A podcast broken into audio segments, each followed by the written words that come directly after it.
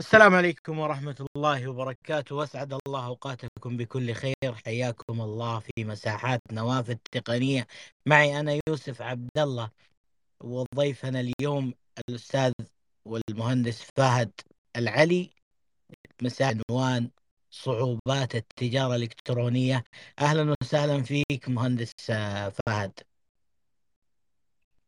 الله يحييك حبيبنا. وأنا بس في ملاحظة بس بعد إذنك. أنا حقيقة درست الهندسة لمدة أربع سنوات لكن آه، الحمد لله توجهت بعد كذا يعني لإدارة الأعمال. فمهندس بالدراسة لكن ما أخذت الشهادة. آه، لكن يمكن عوضتها في إدارة المشاريع وال PMP وإن شاء الله يا رب إنه تكون مساء اليوم نناقش فيها آه، التحديات في التجاره الالكترونيه وأسباب الفشل وال... وال... وكيف نقدر ننجح يعني كأصحاب متاجر أو كيف حتى نخترق السوق بطريقة صحيحة. وبوجود الشباب الاخوان وجودكم إن شاء الله إنه نقدر نوصل المعلومة الصحيحة. بإذن الله بإذن الله مهندسنا وأستاذنا فهد العلي. كذلك أرحب بالمهندس والخبير التقني المهندس خالد أبو إبراهيم الضيف الشرف الدائم لمساحات نوافذ تقنيه حياك الله مهندس خالد. حياك الله أبو عبد الله وثاني مرة نحيي حبيبنا فهد. فهد ما شاء الله تبارك الله. من الأسماء اللي برزت على مستوى التجارة الإلكترونية آه، ممكن آه، جمع بين دراستها ومزاولتها على أرض الواقع. باذن الله تعالى إنه اليوم نستفيد معلومات جديدة بتكون لنا واللي فيه الخير ربنا يقدمه يا رب. اللهم آمين يا مهندس خالد. آه، نبدأ مع أهم سؤال. آه، لم يذكر إلى اليوم ما الفرق أستاذ فهد ما الفرق بين التجارة التقليدية والتجارة الإلكترونية؟ طيب جيد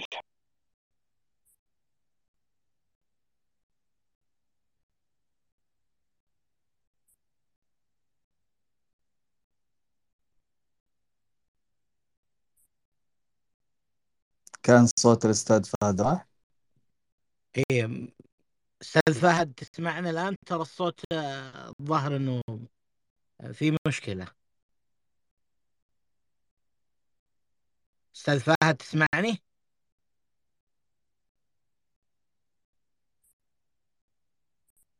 ما أدري يمكن انه مسترسل ما هو منتبه.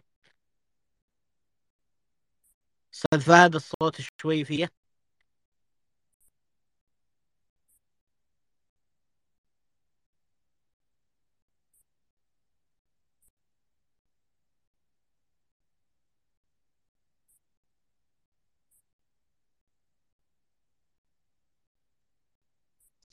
أتوقع إن عنده أندرويد. آه يا مهندس خالد عاد جيت أنا على ذي النقطة. الله يعطيك العافية.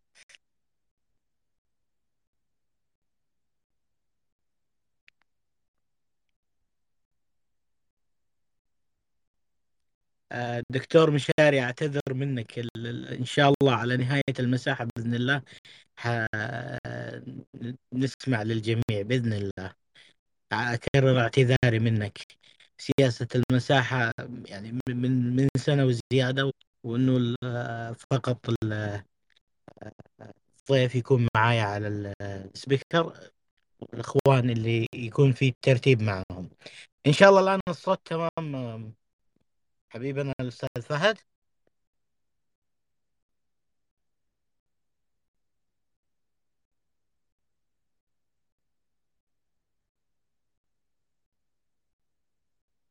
أنا إلى الآن ماني قادر أسمعك أستاذ أبو عبد الله المعذرة. تسمعني الآن؟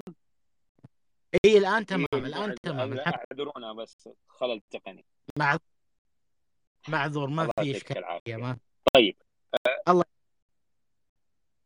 سمعت السؤال ولا عيد أيوه سمعت السؤال. إيش الفرق بين التجارة الإلكترونية والتجارة التقليدية؟ صحيح؟ إي نعم طيب. صحيح. نعم. لو نيجي نتكلم في في في نأصل الموضوع هنعرف إنه التجارة الإلكترونية هي امتداد لتطور والامور السوق آه، في الأدوات المستخدمة آه، والتغيرات اللي صارت في العالم عن طريق آه، يعني ابتداء من الويب 1 وويب 2 وكيف الانترنت صار يعني أداة رئيسية وكيف إنه والله صارت فئات تسويقية ثانية مختلفة زي الإيميل زي زي الرسائل زي السوشيال ميديا والأمور هذه كلها اللي بدأت تطرأ وتتغير معانا في حياتنا أثرت في حياتنا أثرت في يعني تواصلنا يعني صار في أمور كثيرة تحدثت وتطورت فكان لازم لزام على التجار إنهم يستفيدوا من هذه التقنيات ويبدأوا يعني يستغلوها أحسن استغلال لوصول للجماهير وللترويج لبضائعهم ولعمل الدعاية وعمل الإعلان وكل هذه الأمور اللي كل تاجر آه، آه، يعني كان يحاول يستغلها آه، منذ قديم الأزل. إحنا نعرف يعني كانوا مرات يستخدموا الأشعار والقصائد، كانوا يستخدموا المعلقات، كانوا يستخدموا مثلا المدح. هذه كانت حتى في بعضها ترويج كانت في بعض الأمور يعني. أو للتحبيب في شيء معين آه، لخلق معين أو لبضاعة أو لخدمة أو ايا يكن فبالتالي كان يعني آه، كان من زمان الناس تستخدم تقريبا الورد اوف ماوث أو آه، يشوفوا يقلدوا بعض مع وصول هذه التقنيات الجديدة. يعني تغيرت التجارة بشكل وأصبح يعني في عندنا أدوات في عندنا يعني أمور لازم كتجار إنه إحنا نستغلها عشان نقدر نروج لبضائعنا نقدر نسوي براندنج لنا إنه كوسم لشركتنا أو للمتجر أو للخدمه اللي إحنا نقدمها. فهي امتداد للتجارة التقليدية لكن بشكل مختلف وصارت معقدة بشكل أكبر وصارت على قد ما إنها سهلت أشياء كثير ووصلتنا لجماهير عددها أكبر وصرت تقدر توصل يعني أنت ممكن آه، يكون عندك متجر إلكتروني في أمريكا وقاعد تستهدف دولة ثانية وتبيع بضائعك حول العالم الا انه كل ما أنت تعمقت أكثر في في, في التجارة الإلكترونية راح تلاقي عدد كبير من التفاصيل راح تلاقي آه، آه، يعني في كثير من الخبايا والأسرار والاستراتيجيات فهي في ظاهرها سهلة وبسيطة وكل أحد ممكن يعتقد إنه يدخل ويخترق السوق ويقدر يفتح متجر لكن لو جينا نتكلم. يعني كحقيقة وواقع الموضوع في كثير من التعقيدات في كثير من التفاصيل في كثير من المحتوى واستراتيجيات والتخطيط والدراسات ومعرفة سلوك المستخدم أو المستهلك وكيف تدرس الناس وكيف انت تستهدفهم بالطريقة الصحيحة وكيف انه انت توصل لهم وكيف حتخاطبهم وإيش الرسالة اللي حتستخدمها وإيش الأداة اللي راح توصل لها وجمهورك وين مكانه بالضبط. كثير من الأشياء يعني عشان تقدر بس تعرف فين جمهورك يبغى لك تسأل تطرح كثير من الأسئلة. ف يعني التجارة الإلكترونية صارت أساسية صراحة. ويعني ما أعتقد إنه الآن خاصة بعد كورونا في تاجر أو شركة أو منظمة ما زالت تستهين في التواجد الرقمي وما زالت في إنه لازم تكون موجودة يعني في في في الإنترنت ومع وكيف تقدر تحصل على خدماتها أو منتجاتها عن طريق الأونلاين. تفضل يا أبو عبد الله. زاد فضلك. جميل جدا أستاذ فهد. هذا الشيء يخليني أطرح السؤال إنه الصعوبات المشتركة بين التجارة التقليدية والتجارة الإلكترونية. إيش أكثر السمات المشتركة بينهم في الصعوبات اللي ممكن يواجهها أستاذ فهد. طيب جميل. يعني إحنا لو لو جينا نتكلم آه، إيش الصعوبات المشتركة؟ إحنا نعرف إنه أول يعني سابقا إنه أنت لو كان الموضوع سهل إنه آه، يعني لو لقيت لك زي ما يقولوا دكان أو موقع أو بسطة وجبت بضاعتك وبدأت ترى الطريقة البدائية القديمة هذيك وصار بعدين الناس شوي شوي تطورت وصار في محلات واماكن مغلقة وصار في لوحات بعدين شوي تغيرت الأمور صار في مولات وأسواق. ف يعني التطويرات اللي في التجارة التقليدية برضو نقدر نيجي نعكسها على التجارة الإلكترونية. يعني كان في اللي هو ال marketplace لو تتذكروا سوق دوت كوم وفي منتديات كانوا في ناس يعرضوا بضائعهم في المنتديات وكيف كانت الناس تستخدم اللي هم تجار انستغرام وبعض التجار في تويتر وفيسبوك وبيعرضوا منتجاتهم. وكان في بعضهم يعني متاجر إلكترونية بس انها ما هي بالشكل المعروف فيه الآن. بعد كذا تطورت وصار في بعض مقدمات زي سلة وزد و إكسباند كارت والمقدمين الخدمات هذه ووكوميرس برضه. فبدأت تتطور. صار في بشكل يعني مختلف. الآن آه وصلت التجارة الإلكترونية إلى إنه الناس بتستفيد من السوشيال ميديا. كيف نقدر إنه إحنا آه عن طريق السوشيال ميديا نستهدف الناس ونوصل لهم ونروج للبضاعة بس بطريقة اللي هي ما يبان إنه تسويق. وهذه واحدة من الذكاء. إنه أنت كيف بتسوق لبضاعتك أو منتجك لكن ما يبان للعميل أو الزبون إنه أنت بتسوق. آه برضو لو نيجي نتكلم على يعني إيش الأشياء المشتركة نعرف إنه التجارة الإلكترونية تطورت والتجارة التقليدية تطورت. اللي اللي الشيء الضروري اللي للأسف كثير من الناس ما تنتبه له إنه في أساسيات أصلا في التجارة. آه، من ناحية محاسبية من ناحية مالية من ناحية آه، إنك آه، تعرف مين بالضبط جمهورك أو زبونك أو عميلك مكانه وكيف هو كيف سلوكه وكيف يتخذ قرار الشراء وإيش اللي يخليه يشتري من عندك وتعرف مين منافسك وهل بضاعتك موجودة في السوق ولا لا؟ هل في أحد بيعرضها بطريقة أفضل منك؟ هذه الأشياء تنعكس على التجارة الإلكترونية بالضبط لكن بطريقه مختلفة شوية يعني مع اختلاف الأدوات. آه نيجي نشوف بأمانة يعني يمكن من يعني من خبرة شخصية. كثير من الناس اللي يدخل يقتحم التجارة الإلكترونية بدون سابق معرفة أو بدون أي خبرة تجارية سابقة للأسف 99% إنه هو يفشل. بينما النجار اللي كان يمارس يعني العمل التجاري كبيع وشراء وتفاوض وإقناع وسبق إنه نجح في العمل التجاري التقليدي نلاقيه لما يدخل في مجال التجارة الإلكترونية يتسهل له أشياء كثير لأنه عنده الأساسيات والمبادئ. فلذلك أنا دائما أقول لجماعة المتاجر الإلكترونية وجماعة التسويق الإلكتروني لازم نرجع للأساسيات والمبادئ. أنا ما ينفع أقول إني أنا والله مسوق أو تاجر إلكتروني وأنا ما عندي المبادئ التاجر الأساسية من صدق وأمانة وتحري ال ال يعني هذا الشيء وإنه أنت تعرف بالضبط إنه إيش خراجك في الموضوع آه، يعني وتواجدك في السوق.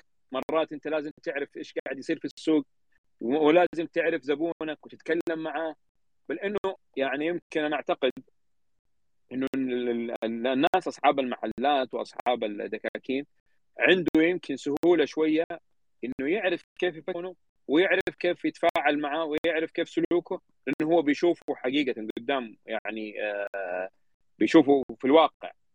آه، لكن آه، التجارة الإلكترونية مرات إنه أنت تسوي المتجر وتتعب على المحتوى وتتعب على التسويق وتصرف ميزانيات وللأسف تلاقي في سلات يعني هذه اللي هي السلات يسموها ال ال ال ال تلاقي سلات مليانة بضائع بس الناس ما ما أخذت قرار الشراء وما دفعت. وصلوا للدفع وما دفعوا. لو تيجي تسأل حتلاقي كثير أشياء. المشكلة إنهم ما ما بيقدروا يتواصلوا أو يتفاعلوا مع الناس ويعرفوا إيش سبب إنه هو ما آه، ما ما يعني ما أتمم عملية الشراء. في مرات آه، يعني في أسباب كثير ما نبغى نتكلم فيها الآن عشان لا يعني ناخذ الوقت. لكن التفاعل أقل ودراسة سلوك الناس أصعب بمراحل آه، لكن برضو في أدوات وفي اختبارات تقدر تسويها في السوق تقدر إنك أنت توصل للعميل الأنسب اللي هو فعلا يحتاج آه، بضاعتك أو خدمتك. ما أعرف أتمنى إني ما كنت توهتكم معايا يا أبو عبد الله.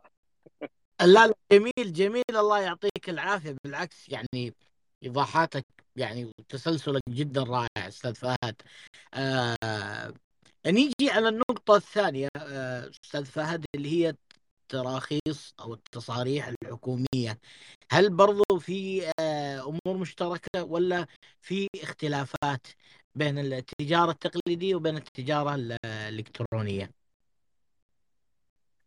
طيب لو نيجي نتكلم قبل آه، مدة طويلة صراحة كانت الأمور هذه يعني ميسرة وسهلة. آه، كان إذا كان طبعا نتذكر إحنا كان المتاجر الإلكترونية كلها عن طريق الإنستغرام. الآن مين موجود عن طريق في الإنستغرام يعني؟ الإنستغرام صارت صفحة فقط. آه، يعني كانت المتاجر فقط تستخدم منصة واحدة اللي هي الإنستغرام وكان في اللي هو لو تتذكروا معروف طريق وزارة التجارة أو الغرف التجارية وإنهم يعتمدوا آه هذا المتجر وإنه خلاص هذا متجر معتمد. الآن الأمور تعقدت وأصبحت مختلفة وكان لزام على الدولة إنه يعني آه، تضع الأنظمة والقوانين على أساس حماية المستهلك وحماية للتاجر وأصبح في بوابات دفع وأصبح في آه، كثير من الإجراءات والتفاصيل اللي يعني قد ما إنها حماية للناس لكن صعبت كثير على آه، أصحاب المتاجر. آه، وصار في كثير من الأسئلة في كثير من الأشياء اللي لازم يسويها. يعني الآن إحنا نعرف إنه لازم يكون في سجل تجاري يكون تجارة إلكترونية مزود بموقع المتجر. والرابط حق المتجر وين مكانه وأرقام التواصل والحسابات البنكية تكون مربوطة عن طريق بوابات الدفع. ف قد ما إنه يعني كانت سهلة سابقا أو بسيطة وإجراءاتها بسيطة الآن لا ما هي.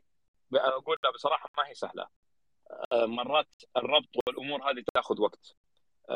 يعني في أمور يعني كثير من الناس للأسف أصحاب الدورات إنه أعطوا للناس إنه متجر في 45 ثانية ولا في 45 90 ثانية زي أيام زمان نتذكر في حملة كانت إنه سجلك التجاري في 90 ثانية. لكن عدد الناس اللي استفادت من الخدمة ونجحت حقيقة لا يذكر.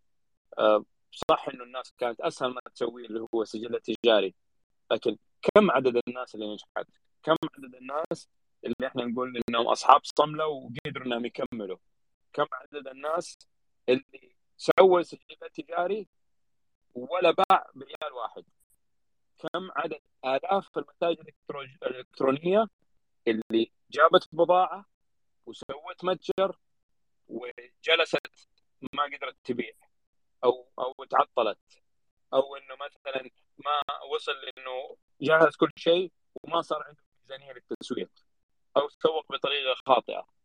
آلاف للأسف من قصص الفشل وآلاف من الناس اللي فشلت و... و... و... وانحرقت فلوسها قدام عينهم. أبو عبد الله. إي إي الله يعوض عليهم اللي آمين يا رب.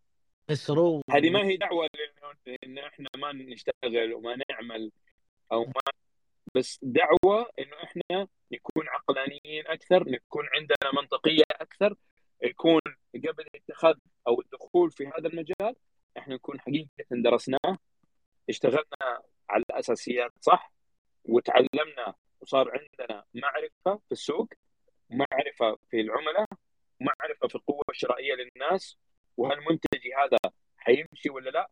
ومين قاعد يبيعه الآن؟ في تفاصيل كثيرة يعني ضروري يا شباب. قبل ما إنك تتهور زي كثير من الناس اللي دخلت في مجال العطور صار بين كل يعني كل واحد من أصحابي صار عنده عطور. يعني مو معقول يعني كل هذه عطور الناس صارت كلها عطور متشابهة. آه زي عدد الناس اللي صار عندهم متاجر برضو الجوالات اللي هي إكسسوارات الجوالات. أنا من أوائل الناس اللي اشتغلت أنا وبعض الشباب الله يعطيهم الصحة والعافية. إحنا من أوائل الناس اللي اشتغلنا في الإكسسوارات. بس إحنا تعلمنا الدرس صح. عرفنا متى نطلع من السوق. وعرفنا إنه والله السوق كان إلى طريقة منحدرة. فطلعنا وأخذنا فلوسنا إنه إحنا ضربنا قبلها في المقاولات. آه، وضاعت فلوسنا قدام عنا دخلنا في التجارة تجارة الإكسسوارات الجوالات والتصوير والأشياء هذه. قلنا ما حيصير فينا زي المرة اللي راحت فعرفنا نطلع في الوقت الصح. والتاجر دائما لازم يكون يهتم بالتوقيت. متى أدخل ومتى أطلع؟ هذه جدا مهمة. في في تجار أنا أعرفهم ما شاء الله تبارك الله عليهم الله يبارك لهم حققوا ملايين بسبب تجارة الهبات أو الترند. يجيب بضاعة فجأة يحرق فيها مبلغ معين تسويق ويشتغل على فيها إلكتروني يشتغل فيها مع المحلات ويسوق لها بطريقة صحيحة. خلاص هو جايب كمية معينة أو ترند معين في موسم معين بعد كذا خلاص انحرقت البضاعة. وللأسف كثير من الناس يخطئوا التوقيت يعني يخطئوا في التوقيت. يدخل متأخر يدخل قبل ما يصير في طلب. يدخل في الموسم الخطا هذه الأشياء كلها لو ما كانت عندك أساسيات التاجر الحقيقي اللي هي اللي عنده عقلية التاجر لو إيش ما يكون عنده من معرفة ومهارات في التجارة الإلكترونية وفي السوشيال ميديا وفي المنصات ما راح يعرف يتخذ القرارات الصحيحة في هذا الوقت. عشان كذا دائما ارجعوا للأساس يا شباب. نصيحة يا بنات إنه حتى لو تبغى تكون متجر إلكتروني لازم تعرف إيش الأساسيات اللي تنبني عليها التجارة؟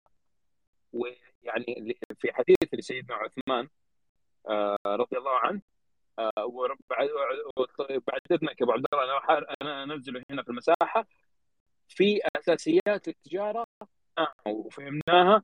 راح نقدر إنه إحنا نفهم إنه كيف ندخل السوق ومتى نطلع وإيش اللي أشتريه وإيش البضاعة اللي أشتريها. يعني ما ينفع أجيب بضاعة شتويه في عز الصيف. كذا أنا بخسر نفسي مين حيشتري ما ينفع اني أنا أبيع أشياء مثلجة وباردة في وقت في منطقة آه، باردة والناس تبغى الشيء الدافئ اللي يدفيها وأروح أبيع مثلا مثلجات وآيس كريم وآيس وسلاش وكذا. ففي أشياء منطقية وفي أشياء لازم يكون فيها جهود. الجهود هذه ما حتيجي إلا بالدراسة وبالتخطيط الصح. دائما يقولوا آه فشلك في التخطيط هو تخطيطك للفشل. هذه دائما حطوها في بالكم. أبو عبد الله أنا معليش فرميني يا أبو عبد الله لما نمسك خط طيب طيب طيب. لا والله مستمتعين جدا الله يسعدك. أستاذ فهد وأبد أنت صاحب المكان يا أستاذ فهد تبغى تشارك أي تغريدة من دون ما تشاور؟ مباشرة اعمل لها مشاركة. آه إلى ما ما تضيف التغريدة أستاذ فهد التخزين مشاكل التخزين وأنت أحد الناس اللي اللي أعتقد عندك إلمام في ذا الجانب وإحنا بنشوف بنشوف كثير ناس بتعاني في في موضوع التخزين في وجود المستودعات آه، من ناحية آه، الرقابة الاهتمام من ناحية الحماية آه، ضمان ضمان عدم الضرر اللي ممكن يقع على بعض المنتجات لأنه في منتجات تحتاج إلى تخزين جدا عالي المستوى لأنه قد تتأثر بشكل سريع جدا وتتلف وتصبح يعني غير غير مناسبة للاستخدام أو للبيع. هذه المشاكل أعتقد إنها أستاذ فهد من أكثر الأمور اللي حيعاني منها أي أي رجل يدخل في مجال التجارة. تفضل أستاذ بالضبط بالضبط. هذا اللي يصير يا أبو عبد الله إنه يعني آه، شوف الناس تاخذ موضوع التجاره الإلكترونية إنه هو فقط متجر وأحط فيه صور وبعدين أجيب البضاعة وأحطها عندي و... وياما صارت حتى إحنا إحنا اللي يعني لنا باع في التجارة و... ونعتبر يعني أنا ما أعتبر نفسي تاجر كبير لكن يعني لي خبرة في مجالات معينة. مرات نقع في الأخطاء هذه إنه إحنا نجيب البضاعة الخطأ أو نجيب البضاعة وهي أصلا موجودة في السوق. مرات آه، بنخطأ أخطاء يعني للأسف ممكن يعني تخليك تفشل من البداية. الشيء اللي آه، يعني يعني نبغى نبغى نحرص الناس عليه. في أشياء اسمها هيدن كوست التكاليف المخفية. ترى هذه ممكن أنت بزنسك تعتقد إنه هو ناجح ودراساتك وفكرك وكل شيء إنه هو ناجح. بس أنت عندك تكاليف مخفية ما هي ظاهرة لك هذه ممكن تدمرك. زي مثلا موضوع التوصيل. هذا موضوع التوصيل ترى على فكرة كتجر عزلت وقفلت بسبب التوصيل وارتفاع التكاليف فجأة. إحنا نعرف إنه في كان فترة معينة كان التوصيل بسعره مقبول بعدين ارتفع ولما جات الكورونا الله لا يعيدها صار في يعني دخول للسوق ورفع في الأسعار وصار صعب حتى موضوع التوصيل صار يعني مكلف. انت عارف إنه ناس كثير تيجي تبغى تشتري منتج بسبب تكلفة التوصيل يبطل إنه يشتريه يشوف التوصيل 45 50 ريال يقول لك لا لا لا يا حبيبي مو لازم. هذه الأمور تخرب لك بالبزنس تبعك. مرات عندك بضاعة كويسة بس يعني خلينا نتكلم إنه أنت آه، ما جيت شفت الاشتراطات حقت آه، اللي هو مثلا هيئة الغذاء والدواء مثلا لو كان في مجال الأغذية أو مثلا المقاييس هيئة المواصفات والمقاييس آه، مقاييس الساسو مرات ما شفت يعني زي ما يقولوا موضوع التخليل الجمركي وإنه هذا الشيء ممنوع مو ممنوع عليه ملاحظات يمكن له وكيل في المملكة حتى مرات ما تعرف مين هو وكيله. فالأمور هذه كلها ما عندك اطلاع على كل ما يخص منتجك أو بضاعتك. قبل ما ينزل السوق قبل ما تشتري وقبل ما تفكر فيها فأنا أنصحك إنك أنت أصلا ما تجيبها أو ما تشتغل أو لا تدخل في سوق أنت ما تعرف تفاصيله. ما هي دعوة إنك أنت ما تسوي شيء ولا إنك أنت ما تدخل وتغامر وتجرب حظك لكن حرام اللي إحنا نشوفه كثير من الناس للأسف تاخذوا موضوع الأحلام الوردية ويروح وياخذ يجيب فلوس ويدفعوا ترى مبالغ مهولة. ما بتكلم على 20 و30 و50 أنا بتكلم على ناس وصلت إنها تدفع إلى نص مليون. 200 300 ألف. إلى 500 ألف. وهو متوقع إنه راح ينجح وعنده كذا أهداف. حلو الطموح. حلو الحماس. حلو إنه إحنا يعني يكون عندنا أهداف كبيرة وسامية. لكن في نفس الوقت لازم ناخذ احتياطاتنا بشكل كبير. وأنا في حاجة صراحة أدعو إليها يعني من من هذا المنبر الرائع يا أبو عبد الله جميلة إنه يا شباب تعلموا إنكم تشتغلوا مع بعض. لا تتعلموا إنه أنتم تكونوا وان مان شو انتهى عصر إن أنا أسوي كل شيء بنفسي. لازم تدخلوا الشراكات مع بعض. لازم أكثر من عقلية وأكثر من شخص وأكثر من آه، يعني ثقافة مختلفة بعلاقات مختلفة يدخلوا مع بعض ويشتغلوا. أتعلموا على الشغل الجماعي. لو تيجي بصراحة إحنا نشوف السوق. خلونا بس نشغل شوية الرادار. مين الناس اللي قاعدة تنجح في السوق؟ لو تيجي تلاقيهم هم تكتلات من جنسيات معينة. هم بيشتغلوا مع بعض. بيشتغل ستة سبعة عشر أشخاص يقدروا لو لا سمح الله ما مشي معاهم السوق ما يطيح الواحد فيهم. طيب. يقدروا إن هم يتكاتفوا يتعاونوا. يقدر إن هم يعني يتساعدوا. لو هذا كان تعب مريض في من يحل مكانه. لو واحد صار له ظرف ما ينتهي ال business. كثير من ال business أو المتاجر الالكترونيه أبو عبد الله للأسف وقفت مثلا انشغال صاحب المتجر أو والله جاله ظرف أو جاله لا سمح الله مرض. أو مرض أحد من أبنائه أو مات أبوه وانتهى ال business هذا. ليش؟ لأنه هو مرتبط بشخصه. وهذا صح. الشيء اللي أنا بصراحه ما إيه؟ نبغى الشباب يطيحوا فيه أبو عبد الله. صحيح صحيح أستاذ فهد. بس أنا برجع على نقطة التخزين مشاكل التخزين أستاذ فهد. مشاكل التخزين مشاكل كثيرة صراحة. يعني واحدة من مشاكل التخزين آه، المستودعات. صارت مرتفعة تكاليفها. لازم يكون عندك عقد معاهم. لازم تعرف إنه منتجك هل يستلزم آه، مستودع مبرد ولا مجمد ولا بمواصفات معينة؟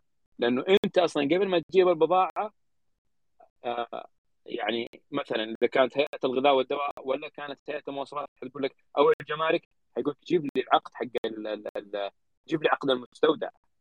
فالأمور ما هي زي من زمان. الأمور أول ما كان في تنظيم ما كان في سياسات لها. الأمور كانت يعني زي ما يقول على البحري الآن كل شيء له سياسة له تنظيم. لازم تعرف هذه السياسات هذه التنظيمات لازم تعرف أسعار المستودعات آه، مستودعات في الرياض مو زي في الدمام مو زي في جدة مو زي في مناطق آه، نائيه نفس الشيء لازم تعرف آه، إنه أنت كيف حيكون تعاملك. أنا أعرف صح حقيقة إنه في حلول الآن. بس برضو الحلول هذه فلوس. ما هي ببلاش. الحلول هذه اللي هي حيعطوك logistic services مثلا أو يعني حيعطوك اللي هي الخدمات اللوجستية من تخزين ونقل وتسليم وحفظ وتغليف بس كله بثمن. ما هو ببلاش. فأنت لازم لما أنت تجيب بضاعة معينة أو منتج معين لازم تكون حاسبها حسبة صحيحة. كثير من الناس استشاروني يا أبو عبد الله جايب منتج ناجح ورهيب وعليه طلب بس لما جاء في الحسبة حقته للأسف ما كان حاسب هذه الحسبة. ما كان حاسب والله الجمارك ما كان حاسب إنه ممكن في بعض الأشياء آه، ارتفعت تكاليفها. ما كان معطي نفسه مساحة في هذا المجال. فلما جاي نزل السوق للأسف ما قدر. بعضهم أضطر إنه والله يبيع بس برأس المال وبعضهم يعني اضطر انه يروح يعني يبيع بضاعته تصفية. ليش؟ لازم تفهموا حاجة. مرات يا أبو عبد الله بعض الكبار أو التكتلات خلينا نقول من جنسيات معينة لازم نعرف هذا الشيء إنه هذا الشيء موجود في سوقنا وموجود في كل أسواق العالم.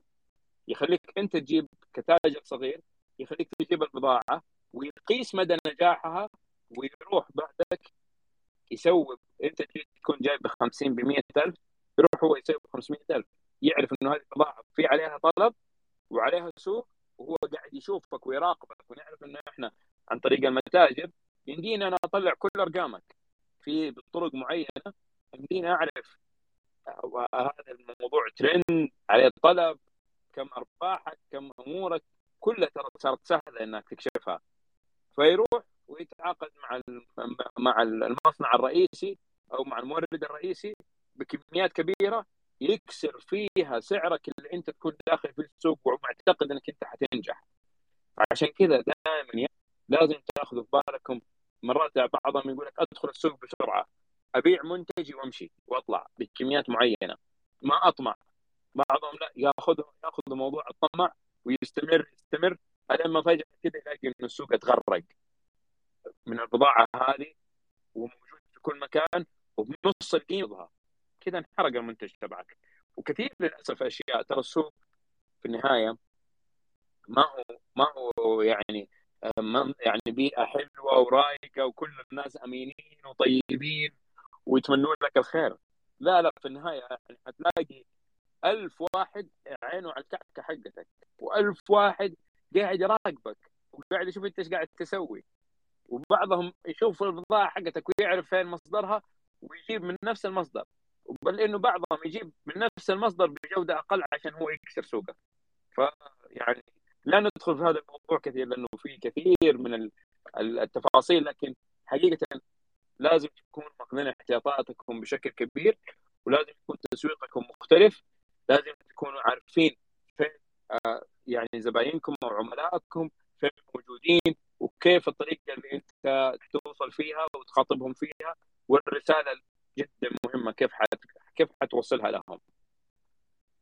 عبد الله. جميل. الله يعطيك يسعدك. أستاذ فهد. يعني على ما تأخذ يعني نفسك شوي. ما شاء الله.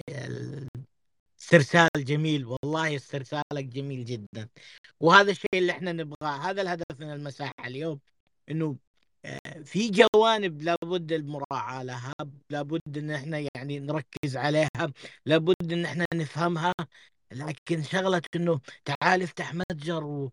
والأمور حتمشي وردية هذا كلام ما ما ما يلامس الواقع. لا يمكن إن الأمور تكون وردية في, في أي مجال في منافسة في ناس تشتغل في ناس تبذل جهد كبير جدا. مش أنت لحالك الوحيد اللي موجود في السوق ولا أنت العبقري اللي الناس تنتظرها.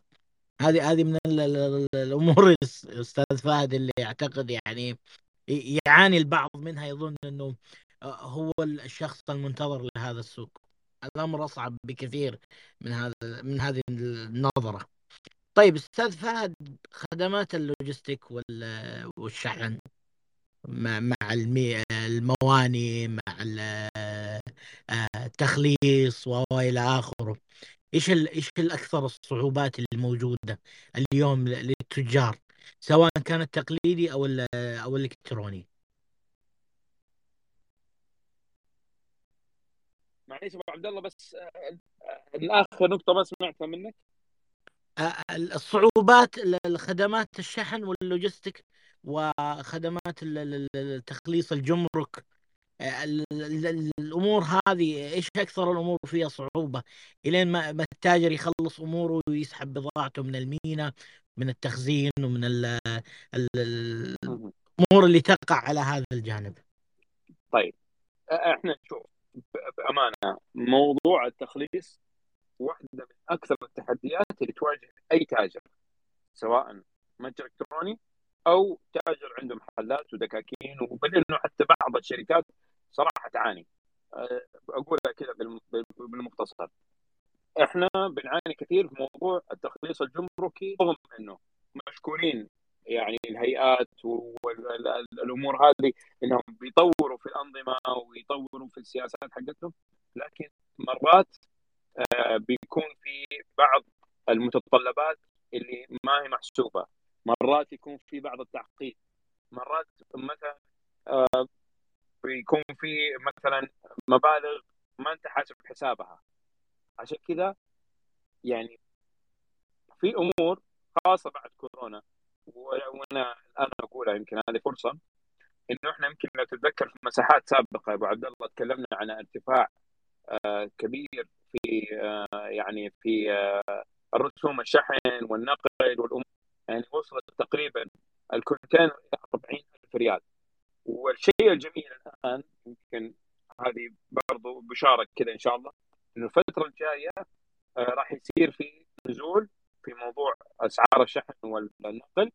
يعني نزول تدرجي بسبب يعني آه يعني إنه والله الأسواق بدأت شوية في يصير فيها نوع من الركود وصار فيها نوع من قلة القوة الشرائية ويعني هذا الركود يمكن أثر على حركة التجارة في العالم وحركة النقل والتخليص والجماعة حول العالم كله.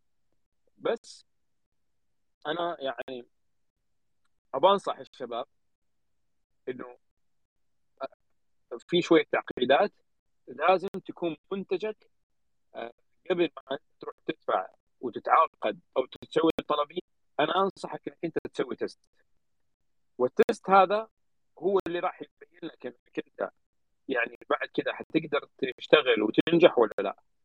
آه، لا عمرك تروح إيش ما كان المنتج هذا حتى لو ما في منه في السوق.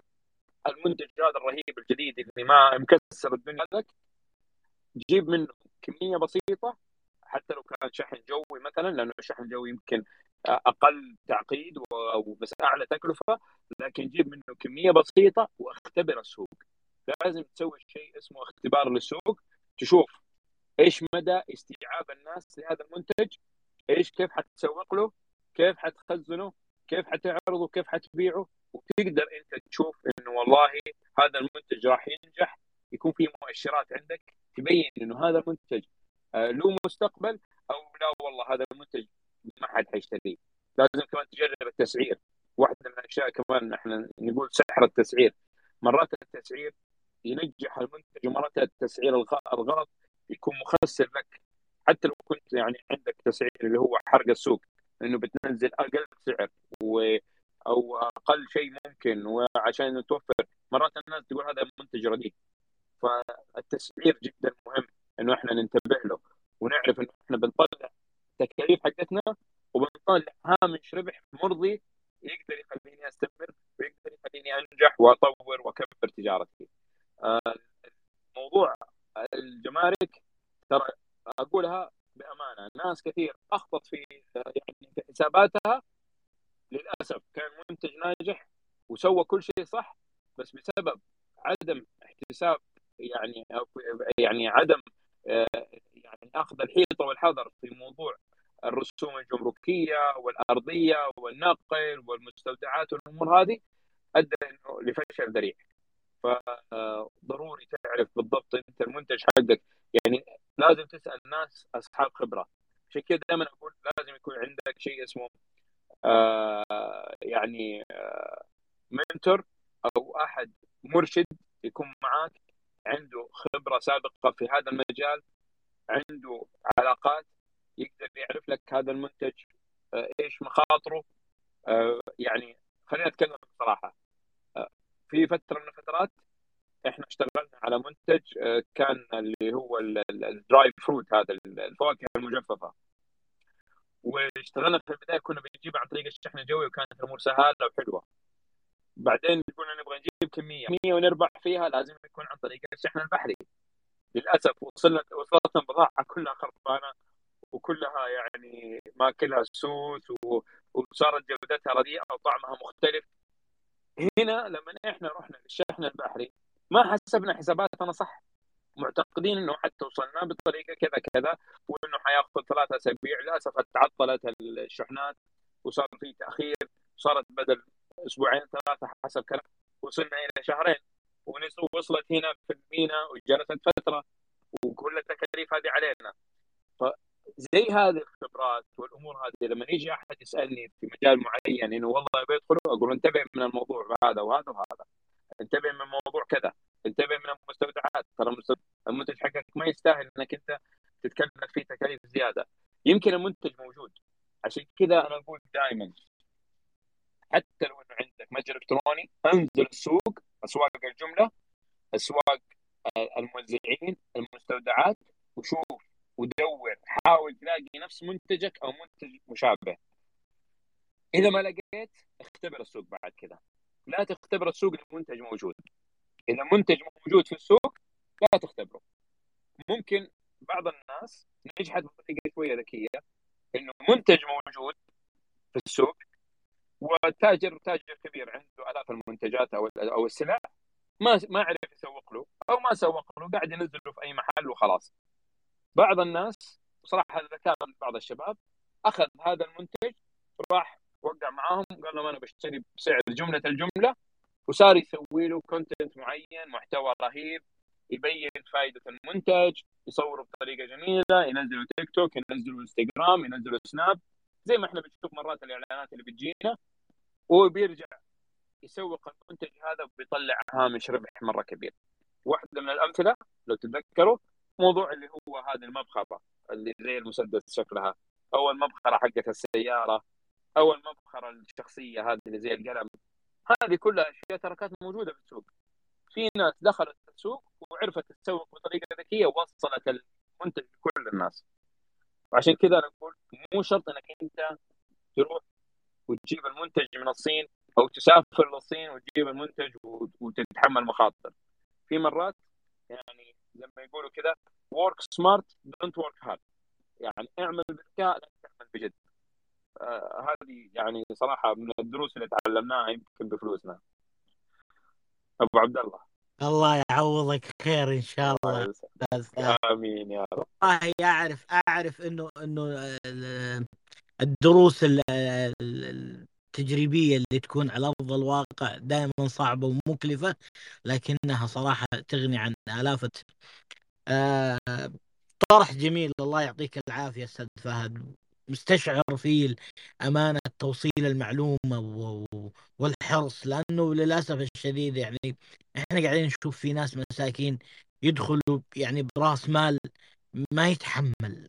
يعني طلع مثلا تقاعد أو وصلوا مبلغ معين أو راح أخذ قرض. فالله الله يعين الله يعين الناس. المنافسة أستاذ فهد المنافسة وصعوبتها سواء على المتاجر التقليدية اللي هي المحلات الماركت أو المولات والمجمعات التجارية أو المنصات الرقمية المتاجر الإلكترونية. صعوبة المنافسة في التقليدي وفي الإلكتروني أستاذ فهد. طيب الله يعطيك العافية يا أبو عبد الله. يعني إحنا نشوف لو نتكلم على صعوبة المنافسة أنا أعتقد المنافسة في التجارة الإلكترونية أصعب وأشرس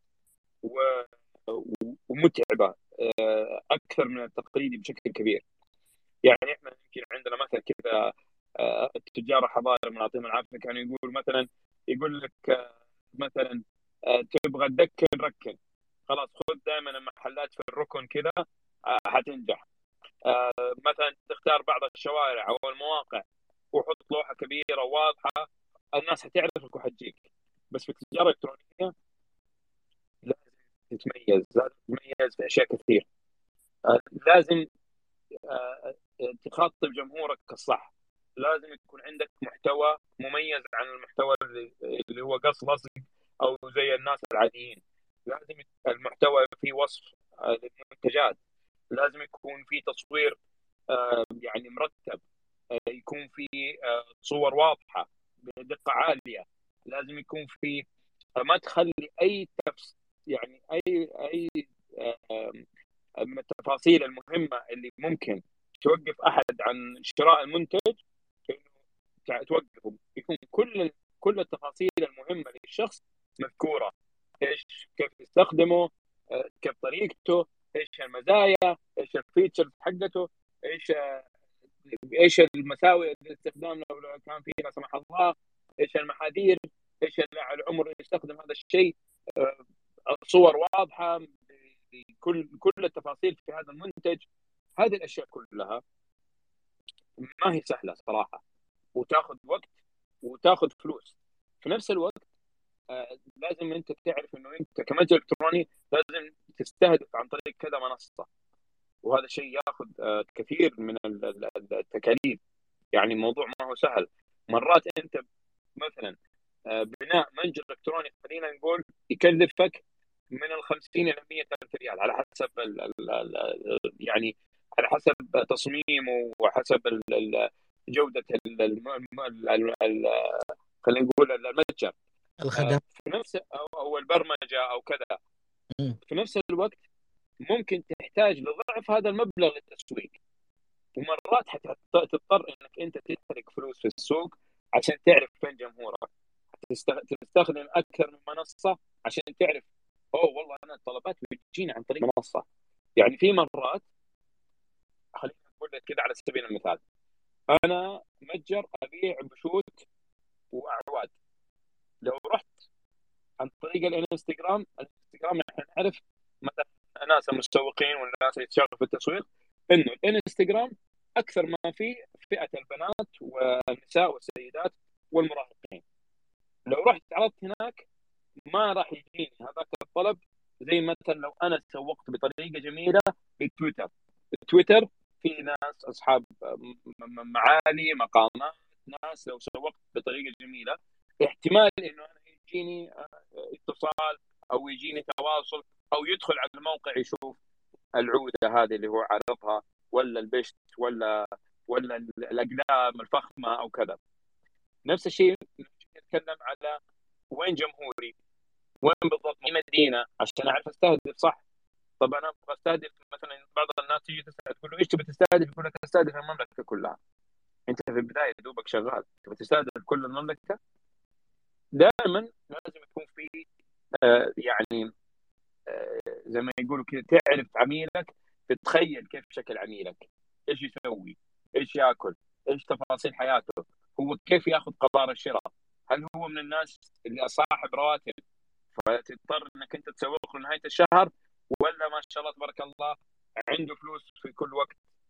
هو من طبقة 1% اللي الله عندهم فلوس وما عنده مشكلة يصرف في أي وقت.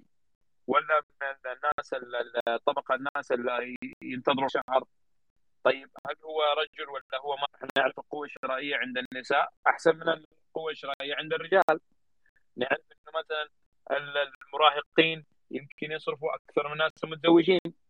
العزاب يمكن يصرفوا أكثر من الآباء والمتزوجين. أشياء كثيرة. طب في أشياء لا المتزوجين والآباء والأمهات يصرفوا فيها أكثر من العزاب. أشياء هذه كلها يبغى لها كثير من البحوث وطرح الأسئلة واستراتيجية تكون عندك عشان تقدر توصل للسوق تبعك وتقدر تسوق بالطريقة الصح وتقدر توصل آه، يعني إيش الميزه أو ال added value وهذا الشيء صراحة إذا جينا نتكلم عن ال added value يبغى له مساحة كاملة لحالها. ال added value دائما إيش اللي يخليني إني أنا ما أروح آخذ مول معين أو من ماركت أو من كذا وأجي أشتري من عندك أنت. لازم يكون في عندك شيء يميزك. بعضهم بالسعر مثلا بعضهم يتميز بالخدمة بعضهم يتميز بالمحتوى الرهيب اللي يسويه المنتج بعضهم يتميز بالسرعه يمكن أوصل لك الطلب مثلا في في نفس اليوم في ناس عندهم هذه القدرة. فهنا هذه المزايا قد ما أنت تعرف إيش الادد فاليو تبعك إيش الميزه التفاضلية أو التنافسية عندك. قد ما أنت قدرت تتكلم فيها وتوضحها للناس وتخلي عندك جمهور عندي أو ولاء للبراند تبعك ولمتجرك وتبدأ أنت كذا شوي شوية تكون لك جمهور يصير يستمر معك إحنا كثير من الناس متاجر بدأت في مجال وتحولت لمجالات ثانية. ف والأمثلة كثير صراحة يعني ما أبغى آخذ وقت أكثر من كذا. الله يعطيك العافية أستاذ فهد ويطول لنا بعمرك ويعطيك الصحة ومشكور على الكم الهائل هذه من المعلومات. الله يسعدك. يا رب يطول لي عمرك. قبل ما نروح للباقي المعنى مهندس خالد أبو إبراهيم كونك ابن هذا المجال يعني حاب تقول شيء مهندس خالد؟ إيش المداهمة هذه؟ والله كنت مسرح آه. تفضل مهندس طيب خليني ناخذ المصطلح التجارة. شوف إحنا خلينا ناخذ نفصلها. التجارة. إيش قانون التجارة؟ إيش المفروض أكتسب من مميزات أو صفات أو سمات عشان أصير تاجر ناجح. طبعا نعرف إن الصدق في التجارة لابد منه عشان تنجح الاستمرار آه، تخطي الصعوبات. ما في شيء يجيك آه، ممهد. أنت في البداية لابد إنك تكتسب المصطلح الأول اللي هي التجارة. بعد كذا إحنا نعرف إننا وصلنا في عصر رقمي. الكل قاعد بيستخدم التقنية وبيستخدم آه، جوجل في البحث عن منتج وبيستخدم أو 24 ساعة في مواقع التواصل الاجتماعي. نعرف إنه خلاص بدأ التاجر يميز. عرفت إني أنا في مواقع التواصل الاجتماعي اللي داخل ما يبغى يشتري اللي داخل آه، يبغى ياخذ معلومة يبغى يشوف صور يبغى يشوف فيديو. صار أنا هنا عشان أكون تاجر ناجح وأفهم في تجارتي لابد إنه يكون عندي منطق. خلاص اللي داخل على مواقع التواصل الاجتماعي هذا لازم أرغبه في منتجي. كيف أعمل motion graphic كيف أعمل فيديو كيف آه، أشد يعني أشد النظر على هذا المنتج لأنه في الأساس هو مو جاي يشتري. كيف أنا أشده على المنتج؟ فرق عن إني مثلا يكون عندي موقع إلكتروني. طبعا الموقع الإلكتروني هو العمود الفقري للتسويق الإلكتروني لأنه من ما في تعادل جوجل. إذا أنت عملت الحملة الإعلانية صحيح. ليش؟ لأنه اللي بيجيك من جوجل هذا جاي يبغى المنتج مو زي حق مواقع التواصل الاجتماعي أنت بترغب و... حق جوجل كفاية أنت حط صورة المنتج ورقمك ولا طريقة التواصل ولا رابط الموقع بيجي ياخذ المنتج ليه؟ لأنه داخل يبحث عنه وكيف أنت تكون مميز بين المتاجر أو المنافسين إحنا آه لازم نؤمن إنه في منافسة. أصلا لو ما في منافسة ما في نجاح. ما عندي مشكلة. أحد يجيب نفس المنتج حقي بتصنيع آه بكواليتي أقل بشيء. لازم تكون عندي حلول. كيف أنا أعمل كيف أظهر منتجي بجودة عالية بدون ما إني آه المنافسة الشريفة. ما أبعد طبعا تماما وثق تماما أنت لو مشيت في التجارة صرف النظر سواء تقليدية أو إلكترونية بصدق وأمانة تنجح. هذا هو الأساس فيها. والله يديكم العافية. الله يعافيك مهندس خالد ومداخلة جدا جميلة. دائما طروحاتك رائعة مهندس خالد. الله يطول لنا بعمرك ويحفظك.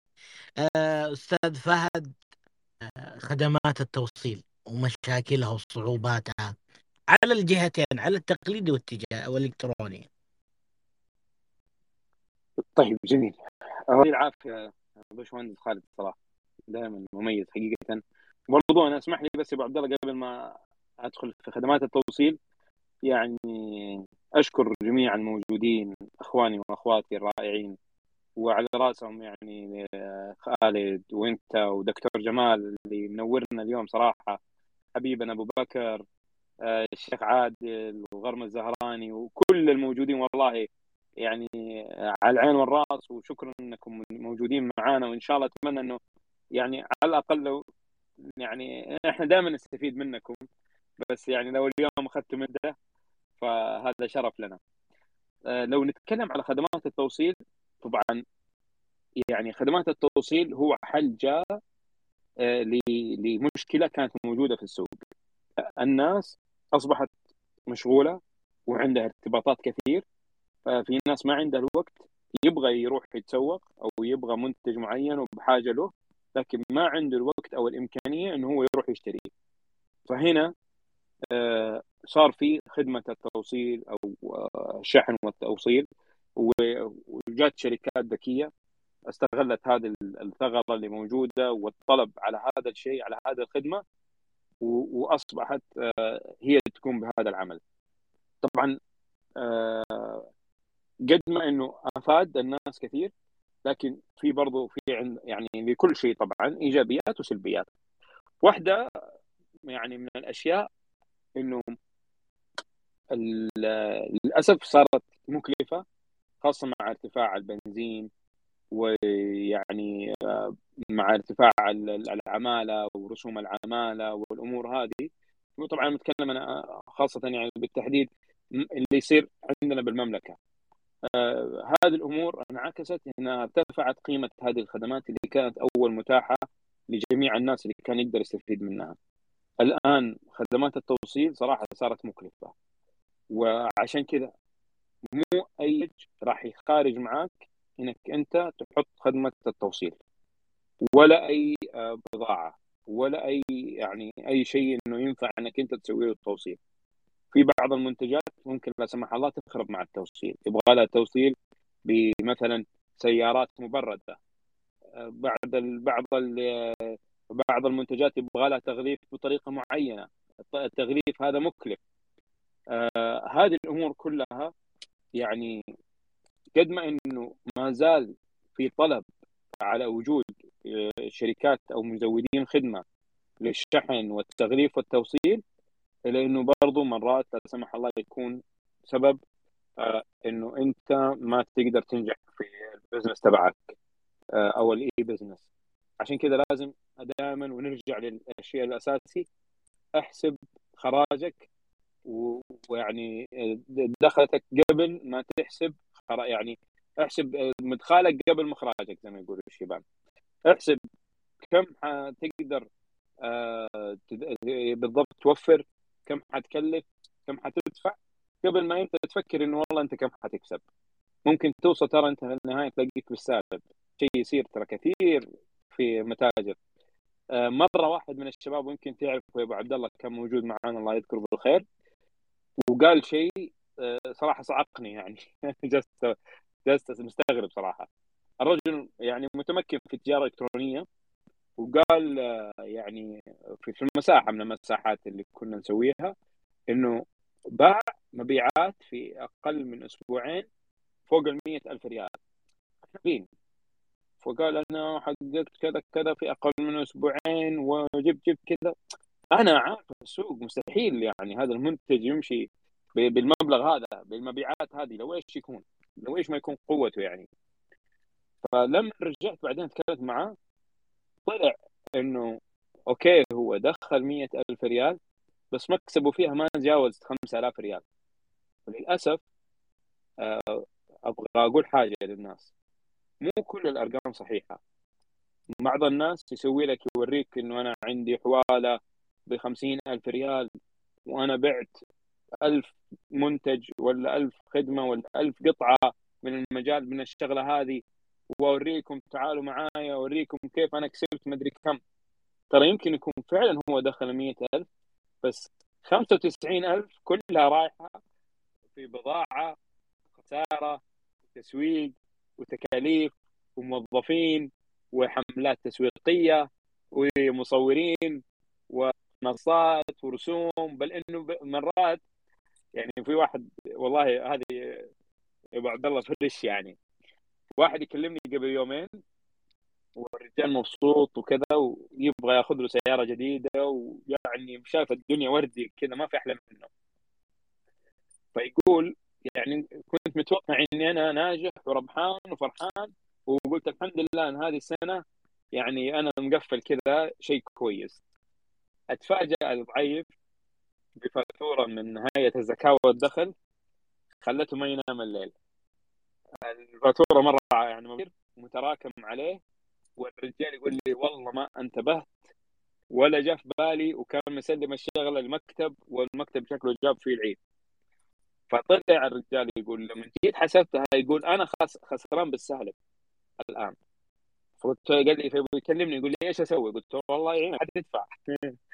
فبعض الأمور إحنا ما نحسب حسابها بس ما نعرف التكاليف.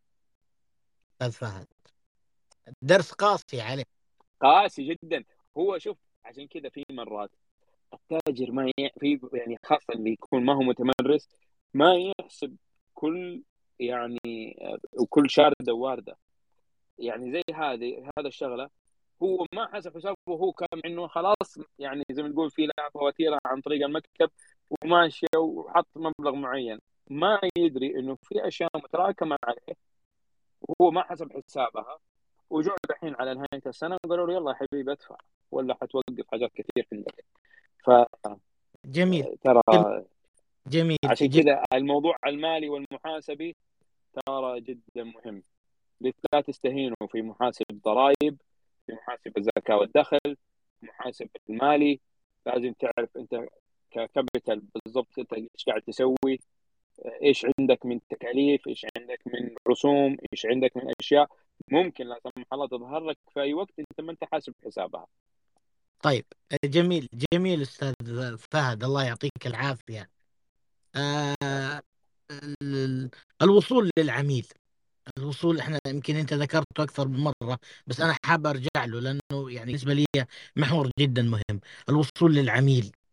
المتاجر التقليدية ممكن وصول العميل أسرع لكن الإلكتروني أعتقد الوصول صعب.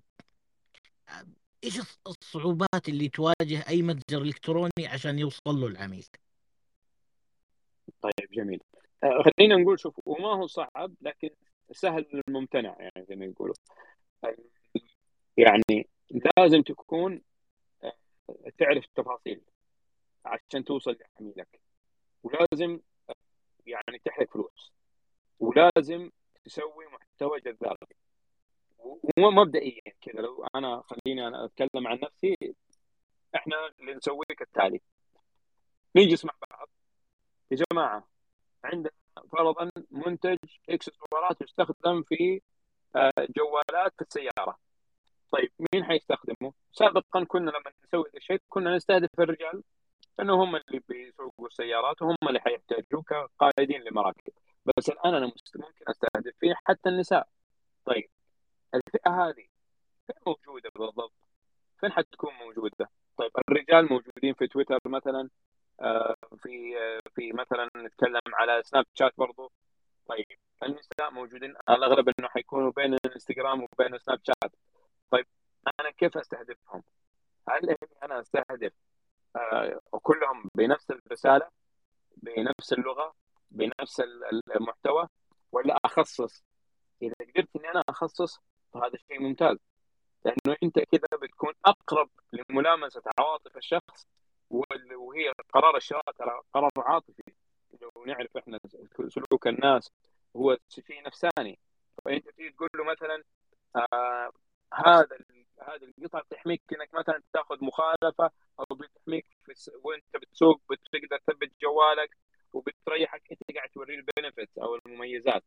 فهنا أنت قربت له إنه هو يصير آه، يتم هذه العملية. لما يدخل بعدين على صفحتك بيلاقي والله آه، وصف واضح بيلاقي سعر مناسب عالية للمنتج بيلاقي زي الضمان مثلا بيلاقي موضوع التوصيل موضوع آه، متى توصل البضاعة. في ناس ترى ممكن إذا شاف إنه والله توصل البضاعة بعد أسبوع ممكن يكنسل. في ناس كذا عجولين يبغاه في 24 ساعة. فهذه الأشياء برضو لازم تأخذ بعين الاعتبار. الأمور هذه كلها في النهاية عشان أنت تعرف فين فين عميلك؟ لازم تسوي أكثر من حملة إعلانية ولازم يكون عندك محتوى فعلا مميز وجاذب. ما هو محتوى قص ولصق ولا هو محتوى مأخوذ من منصات ثانية أو مسروق. لازم لازم تعرف إنه ترى حتى محركات البحث كل ما كان المحتوى creative ويعني في إبداع ومحتوى جودته عالية. كل ما كان سهل إنه يوصل للناس. بعد كذا تستخدم الأدوات اللي هي الأساسية مثلا زي محركات البحث مثلا جوجل زي مثلا تتكلم على برضو ممكن تستخدم آه، جوجل analytics برضو الجوجل ads ممكن تستخدم السناب شات ممكن تستخدم ال social media الثانية وبكل واحدة في لها طريقة معينة. لو جينا نتكلم صراحة عن هذا الموضوع حيأخذ كثير من التفاصيل بس أبغى أوضح لكم حاجة. كل منصة لها اسم معينة. كل منصة لها محتوى خاص فيها. كل منصة لها طريقتها. كل منصة لها طريقة في التعاطي من قبل الجمهور. ما حينفع تخاطب الناس على كل المنصات بنفس الرسالة بنفس المحتوى بنفس الصور بنفس الفيديو. لازم تكون يعني حتى في المقاسات تختلف. مقاسات الصور شكل المنتج عرضه حيكون في تويتر غير عن سناب غير عن يوتيوب غير عن انستغرام. راعي هذا الموضوع واتعب عليه عشان تقدر توصل لجمهورك وبعد كذا تسوي انت مع التست مرة على مرة مرة على مرة وتستعين بأحد يكون فعلا عنده هذيك الإمكانيات والخبرة حقيقيه حتعرف فين جمهورك. يمكن حتلغي كل الوسائل يعني هتوقف أو تهدي في كل المنصات وتقول أنا جمهوري في سناب شات خلاص حركز على سناب شات بعضهم يقول لك لا أنا جمهوري مثلا موجود في يوتيوب. ولو نتكلم على اليوتيوب ترى للاسف ناس كثير مهملين يوتيوب. ناس كثير مهملين التيك توك. تيك توك رهيب. يوصلك بشكل ما تتخيله. هذه الأشياء كلها مرة على مرة مع الاختبارات مع الفريق القوي اللي عندك. آه، ممكن يكونوا freelancer ممكن يكونوا شركاء معاك ممكن يكونوا ناس عندهم الخبرة الكافية. صدقني راح تقدر تنجح. آه، لكن اعطي الخبز الخباز ولا تسوي كل شيء بنفسك ولازم يكون معاك فريق. لا تبدأ أي تجارة وخاصة تجارة إلكترونية العالم موضوع يحتاج له جهد مرة كبير يحتاج له تركيز عالي ويحتاج له وقت يحتاج له خبرات متنوعة. يحتاج له عدة عقول آه، يحتاج له آه، ناس في بعض الأمور متفرقة وعندها إمكانية إنها آه، تبدع في كتابة محتوى في تصوير في في برمجة في ربط عدد من الأدوات تستخدم في التسويق والتحليل والأمور هذه. فيا جماعة لو جيت تتكلم من هنا لين بكرة الموضوع قد ما يبان قدامك إنه سهل وبسيط وضغطة زر قد ما في تفاصيل مرات توقفك تفاصيل تعقدك تفاصيل أنت ما عندك المعلومة إيش ما كنت أنت فنان. فعشان كذا أستعين بالناس ودائما خلي عندك اللهم ارزقنا وارزق مننا. وممكن تستعين بناس يكونوا شركاء معاك ويشتغلوا معاك أو إنهم يكونوا يعني جزء من فريقك أو موظفين معاك ايا يكن. صراحة أنا كمان مع أبو عبد الله يعني في هذه المناسبة أنا أبحث صراحة عندي كذا فكرة في في متجر إلكتروني وأبحث على ناس عندهم شغف في إنهم يعني في كتابة المحتوى في البرمجة في التسويق يتواصلوا معايا. ممكن يكون إن إحنا نقدر نكون هذاك الفريق ويعني عندي كذا منتج أنا متأكد إنه راح ينجح وعندي الخطة له فممكن إن إحنا نقدر نسوي شيء بشكل جماعي. ممكن تكون معنا يا أبو عبد الله. جميل. الله يوفقكم أستاذ فهد. لا أنا متوقف عن كل الخدمات ما طلعت ما عاد أبغى أرجع نهائيا. شكله زي ما يقولوا آه، السوق السوق المك يا أبو عبد الله. والله كانت المنافسة يمكن المهندس خالد أبو إبراهيم يذكر من 2005 إلى 2011 كان ال... كانت المنافسة في في السوق الإلكتروني كان صعب صعب ومتعب جدا. متعب جدا عشان ترضي عميل واحد. مو زي اليوم ما شاء الله الوسائل مختلفة وكثيرة. طيب أستاذ آه، صعب أبو عبد الله صراحة ممكن ممكن. أنا عشاني مبتعد. فممكن أنت يعني بحكم الممارسة أنت قاعد تشوف الصعوبات قاعدة تزيد وهو قاعد حتى على عنواننا. إيه، صح. في في تعقيد فعلا. إيه. طيب جميل جدا. أستاذ فهد النمو رفع المبيعات رفع الأرباح آه، كم يحتاج التاجر رفع المبيعات في التجارة الإلكترونية. يعني إحنا نسمع أرقام وأنت ذكرت قصة قبل كذا لكن لو نيجي لصافي الأرباح أعتقد الصافي ممكن يكون بالسالب وبنسبة كبيرة. بالضبط. تفضل طيب آه خلينا نتكلم رفع المبيعات هو متعلق بالدرجة الأولى بالتسويق.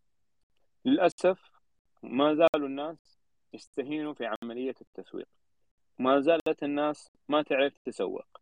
وما زالت الناس تروح لواحد اسمه مسوق الكتروني وبزعم إنه هو راح يقدر يدير كل عمليات التسويق لمتجرك أو منشأتك وهذا سبب واحدة من الأشياء اللي تجيب فيك العيد. لازم نعرف إنه الآن يعني موضوع التسويق ما يحتاج له واحد شخص. إذا تبغى تنجح ترى في تخصصات في التسويق. في واحد شاطر في ال SEO اللي هم ال search optimize engine ال search engine optimize وفي شيء اللي هو محركات البحث وكيف يقدر يسوي الكلمات المفتاحية وهذا شيء جدا يعني أساسي ومهم.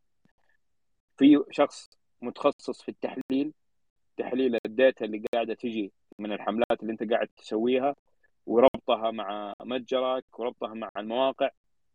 في أشياء في موضوع المحتوى والمحتوى برضو يأثر في وصولك للناس آه، خاصة المحتوى مثلا الفيديو أو الكتابي. آه، في أيضا آه، موضوع الحملات الإعلانية والدعائية هذه لها مفاتيح ولها أسرار ولها طريقة. إضافة إلى كل هذا في شيء جدا أساسي ومهم وللأسف يغيب عن الناس. عدم وضوح الرؤية يعني هذا ممكن يوقف مشروعك. كيف تيجي تتكلم معه تقول له أنت ليش تسوي هذا المتجر أو ليش دخلت هذا المجال أو كذا؟ ما يكون عنده حتى رؤية واضحة هو إيش إيش قاعد يسوي وين يبغى يوصل وإيش يبغى يسوي. هو فقط يعني فكرته اني أنا بجيب بضاعة وأبغى أبيع وأبغى أكسب وأدخل لي يعني فلوس. وهذا شيء للأسف يعني حيؤدي للنهايه بالنهايه للفشل. حتى لو حقق في البداية أرباح. لازم يكون عندك شيء اسمها رؤية. يعني فيجن بالضبط. أنت إيش حتسوي؟ إيش متجرك؟ إيش فرق عن المتاجر الثانية؟ إيش يميزك؟ إيش حي... إيش حتقدم؟ لازم تكون متخصص. آه، يعني بصراحة في ثلاثة تغريدات كده راح أنزلها. أنا أقول لأي واحد قبل ما يدخل آه، للتجاره الإلكترونية أرجوك جاوب على هذه الأسئلة وسوي شغل يعني ريسيرش وبحث كبير على هذا الشيء قبل ما انت تتخذ القرار انك تحط ريال واحد في اي تجارة وخاصة في التجارة الإلكترونية. لازم يكون عندك niche market إذا انت قدرت توصل ل niche market ترى انت سهلت وخففت على نفسك كثير من التكاليف اللي ممكن لا سمح الله تكون مرهقة. التسويق يا جماعة. يعني ما أقول لكم إيش التسويق؟ ممكن يكون سبب لنجاحك ووصولك لمبالغ كبيرة وقديش ممكن يكون هو سبب لفشلك. التسويق الصح مع الناس الصح لا تسوي شيء لصمقه شيء أي كلام. رحت لمسوق إلكتروني وقال لك كان أسوي لك ويجيب العيد فيك بعدين. حاول إنك تعطي الشيء يعني تخصص. قد ما أنت تروح تتواصل مع متخصصين ترى ممكن هم هذول يكونوا سبب نجاحك. وأتمنى أبو عبد الله ما أكون طولت عليكم. الله يعطيك العافية. أبد لا لا طرح جميل دائما استاذي فهد. آه، في ال في ال التجارة التقليدية في الشركاء رأس المال لكن في التجارة الإلكترونية قبل ما ما نروح للسؤال هذا بس حاب أنوه إنه آه، أنا أعتذر من جميع الإخوان اللي حابين يطلبون مايك. آه، سياسة المساحة المداخلات في نهاية المساحة أعتذر منكم. أنا والله ممتن لتواجدكم وخجول من من منكم. ما ودي أرد أحد لكن هذه سياسة آه، متجه يعني منهجة في المساحة نواف التقنية من يوم ما بديت فتحملون الله يحفظكم. تفضل أستاذ فهد. الله يزيد فضلك آه طيب خلينا نروح للمحور اللي بعده يا أبو عبد الله طيب ال ال آه، في التجارة التقليدية المحلات المتاجر الأرصفة إيش اللي يشابهها على مستوى التجارة الإلكترونية أستاذ فهد؟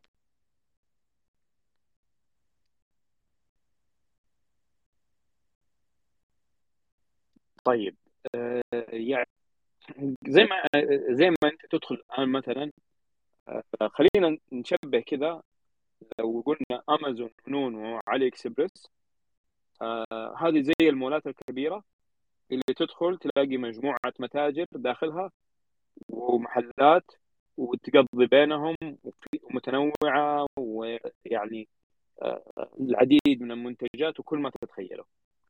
هذه يسموها ال marketplace يعني أو يعني زي المولات. لو تيجي نتكلم على متاجر المتاجر اللي هي في المتاجر اللي هي عن طريق. زي متاجر انستغرام اللي أعتقد إنهم أصبحت صراحة قديمة. هذه زي مثلا البسطات يعني. نقدر نشبهها هنا بالبسطة أو الشيء يمشي حالك يعني. لو نيجي نتكلم برضو عن المتاجر المتخصصة اللي تكون فعلا متجر مرتب التواصل التواصل فيه واضح. المنتجات فيه واضحة. هذه زي المحلات النموذجية الرهيبة اللي تدخل يعني فيها ترتيب فيها راحة إنك تدخلها وأنت مرتاح وأنت مبسوط. نفس الشيء ترى يا جماعة يسويه صاحب المحل أو شيء من إنه كشكل للمحل نظافة ترتيب نفس الشيء يصير في المتاجر. في متاجر لما تدخلها أول ما تدخل الصفحه كركبة وكثير من المنتجات ولخبطة فيها وما هي واضحة وتقعد تحوس أنت تضيع في النهاية تكره نفسك وتطلع. عشان كذا أنا أقول دائما في اللي هو ال UI UX اللي هي تجربة العميل في في في منصات المنصات وخاصة في يعني المتاجر الالكترونيه جدا مهم إنك تتواصل مع ناس مبدعين في هذا المجال. اختيار الثيم المناسب. الشكل المناسب التنسيق الرائع يكون مريح تدخل سريع يعني استجابة فيه عالية آه، يكون سهل إنك تقدر تحط المنتج في السلة وتدفع. يعني أنا بصراحة في بعض الناس أنا أنا مرات ادخل والله مرات أضيع فلوسي ان أدخل بجرب كيف تجربة المستخدم في بعض المنتجات آه، في بعض المتاجر. أدخل مرات ألاقي إني أنا عشان بس أتمم عملية الشراء يعني أحوس حوس وأكثر من طلب. واحط إيميلك حط اسمك حط جوالك حط تاريخ ميلادك والحي والبريد والشارع. يعني باقي شوي يقول لك أبغى مقاس فرينتك يعني ولا سفاحك فمتعب صراحة. ممل ومرهق وتفاصيل كثيرة والناس تكره الشيء هذا. في بعض المتاجر رهيبين أول ما تدخل شفت المنتج هذا تبغاه؟ يقول لك على طول. الشراء الآن. تدخل تحط رقم جوالك على طول تسدد عن طريق ال Apple Pay. فهنا كل ما أنت تسهل الوصول للكاشير أو الوصول للدفع كل ما أنت كسبت أكثر. لما تعقد وتخلي الموضوع ياخذ تفاصيل كثير هذه حتصير معقد نفسك حتعقد زباينك. في النهاية أنت حتلاقي إنه كثير من السلات متروكة. ما اشتروا الناس تلاقي كثير من الناس إنه والله تبطل فهذه الترتيب والتنظيم والسهولة والسلاسة وال وال والراحة ترى أساسية في المتاجر الإلكترونية ولازم يعني نشتغل عليها ودائما تكون متطور فيها. جميل الله يعطيك العافية أستاذ فهد. يعني آه نفس ما هو موجود على الواقع نفس ما هو موجود على على المنصات الإلكترونية. وهذه من الجوانب اللي ضرورة ضرورة المراعاة فيها. فعليا أنت ذكرت واجهة المستخدم أو أو تجربة المستخدم زي ما يسمونها اليوم. آه، كل ما كانت أكثر آه، آه، مرونة وأكثر سهولة وأكثر جاذبية كل ما كانت العملية الشراء والوصول لآخر خطوة حتكون يعني مرضية لأصحاب الأجر. أعتقد موضوع الرجيع أستاذ فهد أو انتهاء الصلاحية. آه، من أكثر الأمور اللي تورق أو يعني تأرق أصحاب المتاجر سواء التقليدي أو حتى الالكتروني آه، إيش الصعوبات في في في تجاوز مشكلة الرجيع أو آه، صلاحية؟ انتهاء صلاحية منتج. طيب هذه طبعا إحنا نعرف زي أي business في العالم ممكن في نوع من الناس للأسف إنه ممكن يرجع كذا بس لأنه هو عميل متردد. فاحنا لازم نكون متصالحين فين حنلاقي يعني في أي business في عميل ممكن يشتري شيء ويرجعه. في أشياء ما تقبل إنك أنت ترجعها آه، خاصة لو فتحتها. في مترددين في ناس آه، فعلا يواجهوا مشكلة في منتجك. فأنت لازم تتفهم هذا الشيء. لازم يعني زي ما أقول دائما أنا تتكلم مع إيش السبب؟ في أسباب يجب أنت عليك إنك تحلها. وفي أسباب يعني بالمختصر كذا أتصالح معها. يعني تتعامل مع كل الناس. في ناس متعلمة مثقفه وتخاف الله وفي ناس للأسف يعني ممكن أشترى شيء يعني أنا أقول لك من من الأشياء المضحكة. مرة زي كذا كان أحد العملاء اشترى من عندنا حاجة مكلفة وخسرتنا في الشحن وكذا. فبعدين قال طلب انها طلب إنه ما ما يستقبلها يعني ما يستلمها. طبعا أنت عارف هذه إحنا نتحمل خسارة. وطلعت البضاعة من عندنا ومفترض إنه خلاص يستلم. فلما تواصلنا معه ليش يا فلان يعني ما تبغى تستلم الطلبيه ما يصير خسرتنا.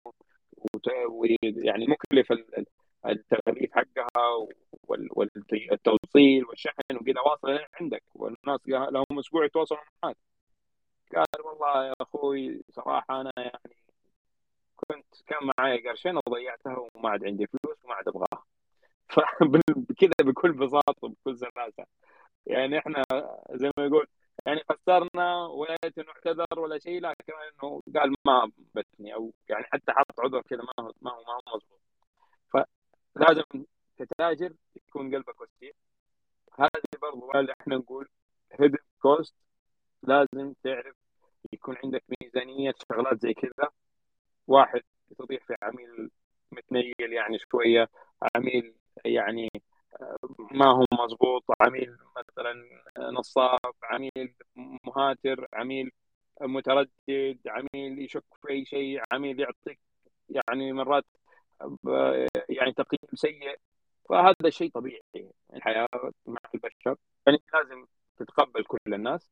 بس آه تكون حاسب. يعني أو حاط كذا بذهنيا هذه التكاليف اللي ممكن لا سمح الله يعني زي ما تقول تطلع لك من غير ما أنت تشعر. بعدين يبغى لنا مساحة يا أبو عبد الله على أنواع العملاء. إن شاء الله إن شاء الله يا حبيبنا آه، أستاذ فهد بإذن الله. إحنا مستمرين في في المساحات. يمكن أنا يعني مساحات عليه التقنية البحتة لكن أكيد إحنا معاك استاذي فهد وننتظر عودتك للأمانة طول على المساحات. الله يحفظك. الله يرضى عليك. طول لي عمرك استاذي فهد. آه إلى أين يجب أن يتم تصحيح التجارة الإلكترونية؟ هل لا زالت في أمور كثير تحتاج إلى إلى إلى تحسين؟ تحسين التجارة الإلكترونية سواء آه، إجراءات حكومية سواء آه، تنظيم أكثر آه، موضوع العقود وإلى آخره. إلى وين لازم إحنا نحتاج نعيد في تصحيح التجارة الإلكترونية؟ عندنا أستاذ فهد. طيب والله سؤال جميل يا أبو عبد الله. الله يعطيك العافية. طيب نشوف بأمانة الدولة الله يعطيها الصحة والعافية آه يعني حطت كثير من القرارات والجهود اللي ما حد يقدر ينكر إنها ساهمت في يعني الحفاظ على أموال الناس وفي يعني كذلك الحفاظ برضو أو دعم لأصحاب المتاجر البسيطة أو التاجر البسيط المبتدئ والأمور هذه. يعني بأمانة الآن أعتقد سوق أفضل بكثير من ناحية كقرارات كتنظيم أفضل وواضح بشكل أكبر لكن في نفس الوقت في كثير من الأمور اللي لازم يعني أي تاجر ما يستهين في هذا الموضوع إنه ما هو ضربة حظ أو كذا لا يحسب حساب. ترى طلع سجل حيكون عليك ضريبة في عندك التزامات قانونية. في التزامات عليك من جهة من الجهات التشريعية أو الجهات الحكومية هذه الأمور كلها لازم تأخذها في الحسبان وتكون مراعي إنه ما يكون في أي شيء لا سمح الله يعني ضد هذه الأنظمة وتشريعات المملكة في هذا الجانب. إحنا نعرف الآن إنه التجارة الإلكترونية خلاص يمكن كانت واحدة من الناس اللي يعانوا فيها إنه ما كان واضح كان ما في له تنظيم ما كان له ترتيب ما كان له الأمور هذه. الآن أصبح السوق منظم وواضح لكن برضو في شوية تعقيد في شوية متطلبات يجب إنك أنت كصاحب في اي شيء إنك تراعي هذه الأمور كلها وتلتزم بهذه القوانين عشان تقدر إنك أنت يعني ترجع وتستمر من غير أي لا سمح الله مطالبات عليك. أو آه يعني أو أي يعني تعرض لمشروعك أو لك أنت آه قانونيا. ف يعني بصراحة مشكورين وزارة التجارة وجميع الجهات المشاركة في هذا التنظيم. لكن نصيحة للتجار إذا جيت بتطلع السجل لممارسة التجارة الإلكترونية لازم تعرف إنه عليك أمور قانونية ولازم تعرف إنه أنت لازم تكون عندك ترتيب وعندك فواتير ولازم تكون مراعي كل هذه المسائل عشان تنجح وما يجيك أي مساءلة لا سمح الله أو ملاحقة قضائية ممكن يعني تعرضك لإشكالية ما تتخيلها. جميل الله يعطيك العافية أستاذي آه، فهد آه، إحنا وصلنا إلى النهاية وصلنا إلى نهاية المساحة. حابين نسمع كلمة من المهندس خالد أبو إبراهيم وبعد كذا إذا تسمح لي نسمع من الناس. تفضل مهندس خالد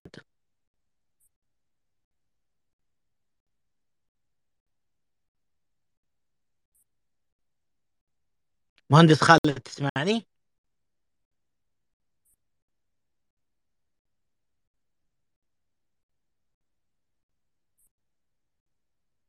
تسمعني أستاذ فهد؟ أسمعك طال عمرك أسمعك واضح صوتك. إيه. طيب يبدو إنه المهندس خالد انشغل. عموما الآن المجال مفتوح. اللي حاب يطلع على الستيج معانا يشرفنا.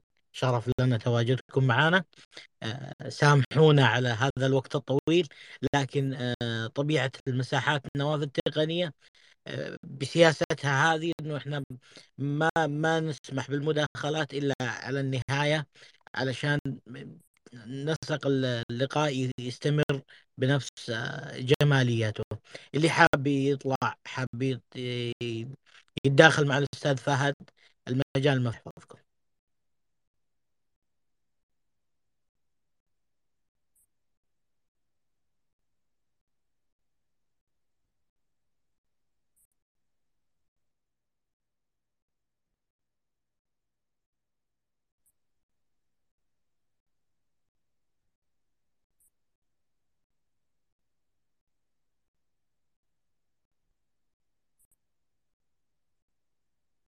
يمكن يعني هذه من الأشياء الأستاذ فهد أن الناس ما اعتادت على المساحات بالطريقة اللي أنا أقدمها اعتادوا على المشاركة من البداية.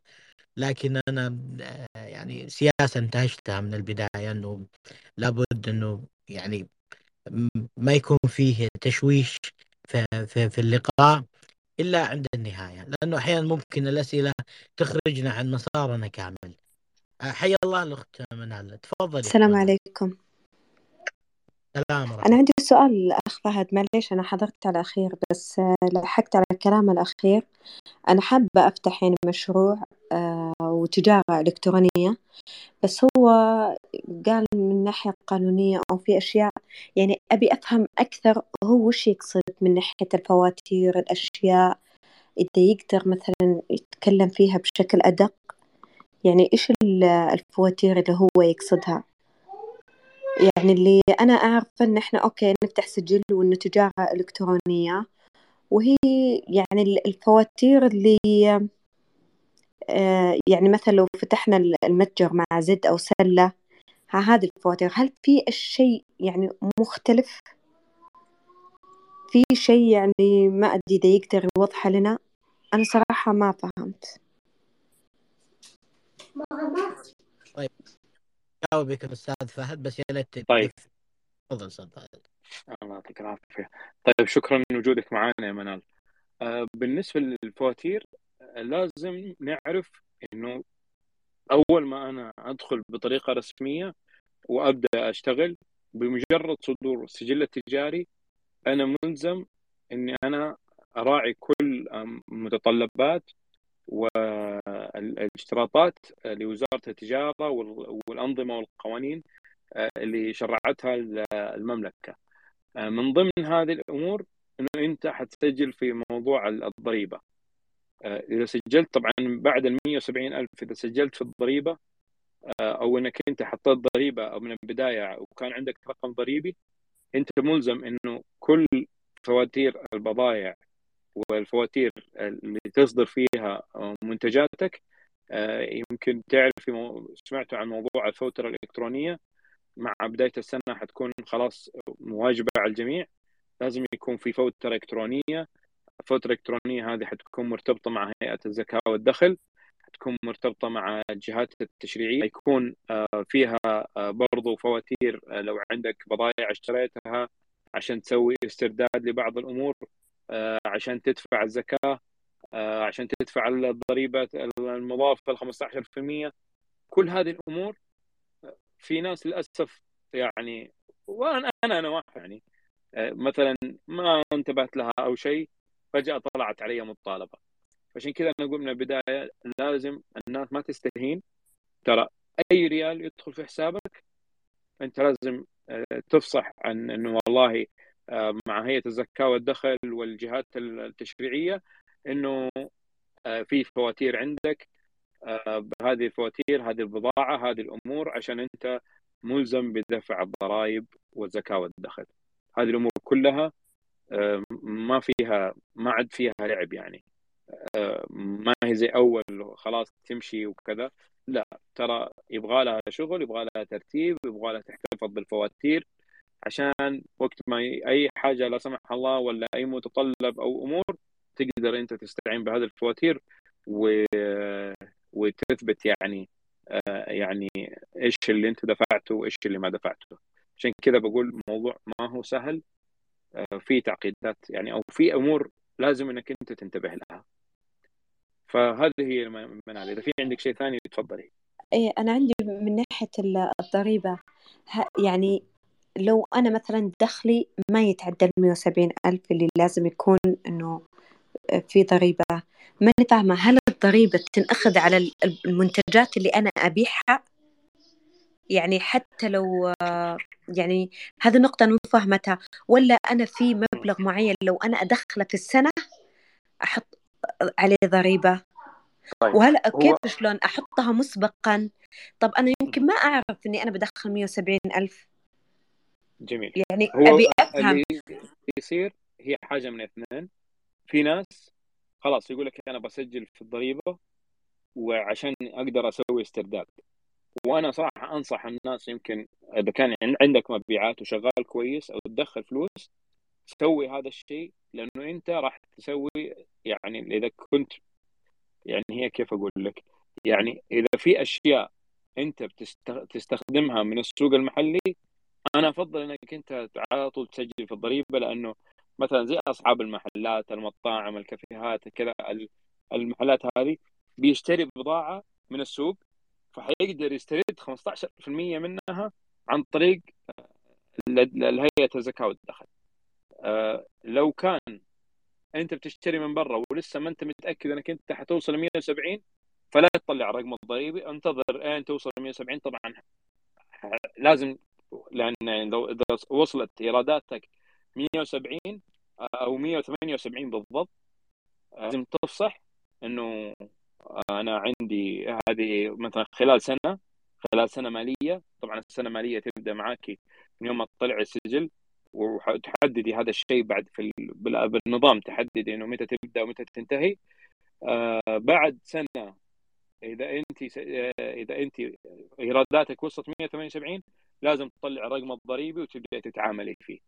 وبعد كذا حتطلعي فواتير وحيطالبوك هم أصلا إنه والله آه، ادفعي كذا وادفعي كذا وهذه الرسوم وهذه الإيرادات وهذه يعني اللي موجودة عليك من متطلبات آه، إذا أنت ما تعرفي إنه والله ممكن ما توصل ل 178 ممكن ما توصليها أو كذا فلا تطلع الرقم الضريبي.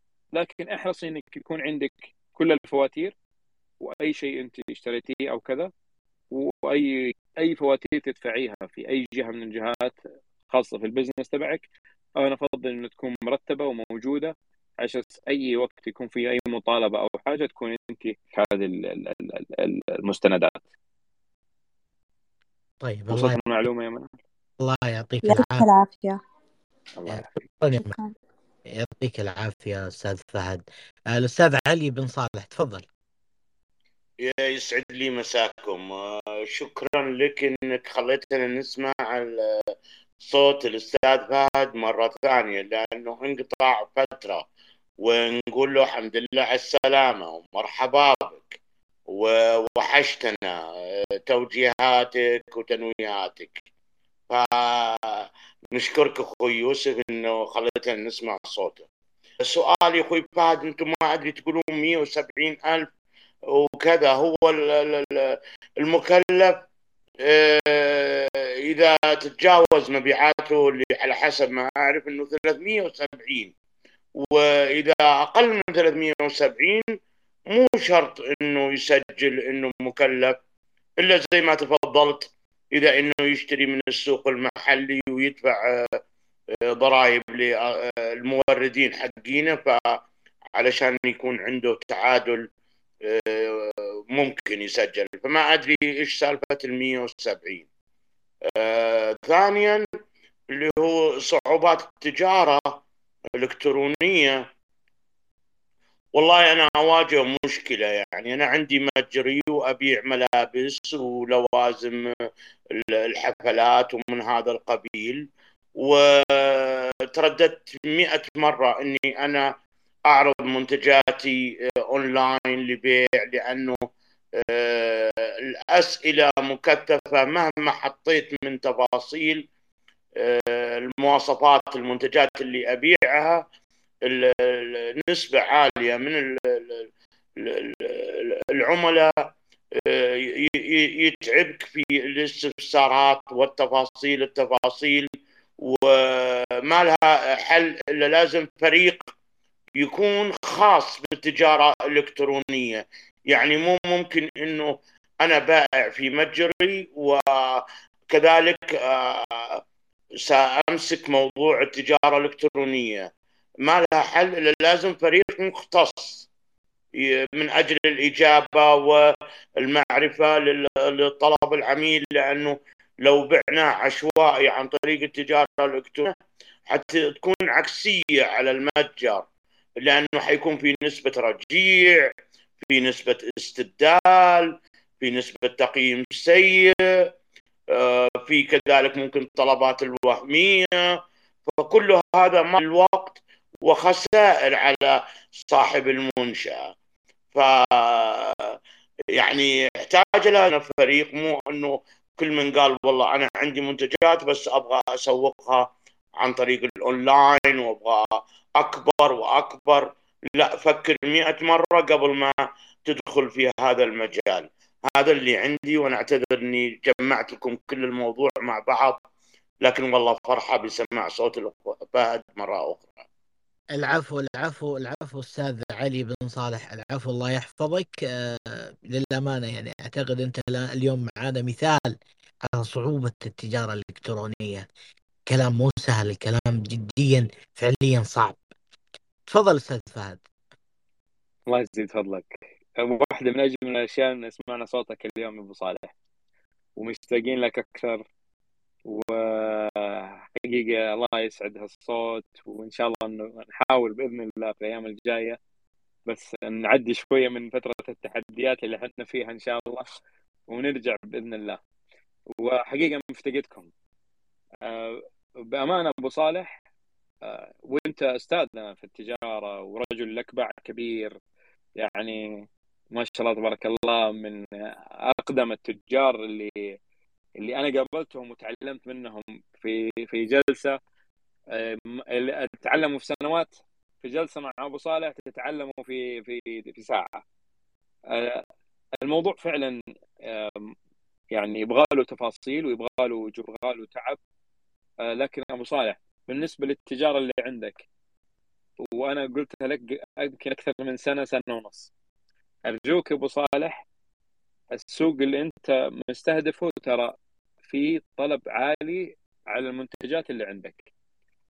إذا يعني توفقت بفريق صح وناس تشتغل بذمة وضمير ترى بتعين خير وبتشتغل وتتذكر كلامي وتقول لي الله يعطيك العافية يا أبو عبد الله لأنك حقيقة عندك منتجات جميلة وفي عليها طلب وما هي موجودة حتى في في الاونلاين يعني كمتاجر وكذا.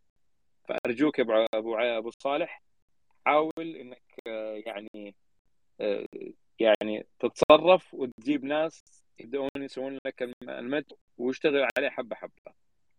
راح تنجح. كل غلط أو كل مشكلة في لها حلول.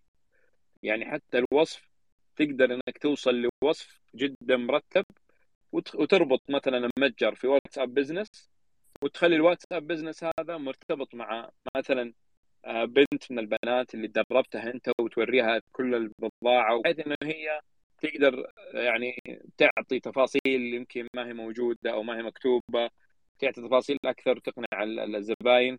وصدقني ترى في خير يا أبو صالح.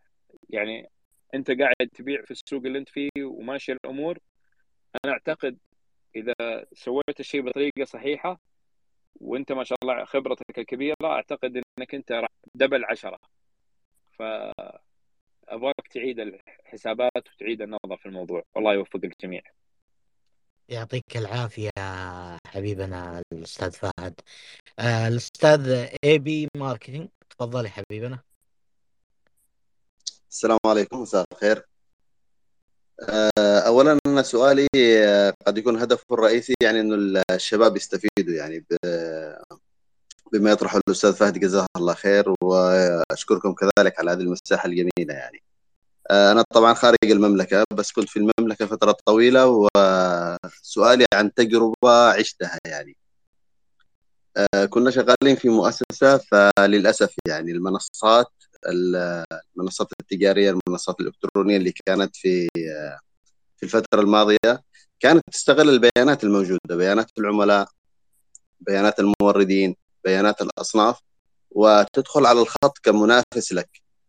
فكيف أنا أحمي نفسي مثلا كتاجر آه، صغير يعني كتاجر آه، مبتدئ أو آه، رائد أعمال بسم الله يعني لسه بادئ فكيف يحمي نفسه يعني في في الحالة هذه؟ أو هل هناك مثلا قوانين تحمي الشباب من هذا الشيء؟ شكرا.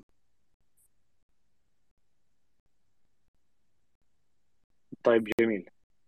والله شوف آه، يعني أول شيء آه، أسعد الله مساك ومنورنا يا أخوي. آه، بخصوص إنك تحمي نفسك أنت لازم تكون عندك يعني قاعدة عملائك تحاول قدر الإمكان إنك تكون في مكان آمن وتكون متواصل معاهم. ال- ال- ال data صراحة موجودة في كل مكان. وكثير من ال data يعني للأسف في تسريب لبيانات من كثير من الشركات والجهات. وهذا شيء نعرفه إحنا يمكن ال- اللي اللي في يعني اللي مطلع على هذا المجال.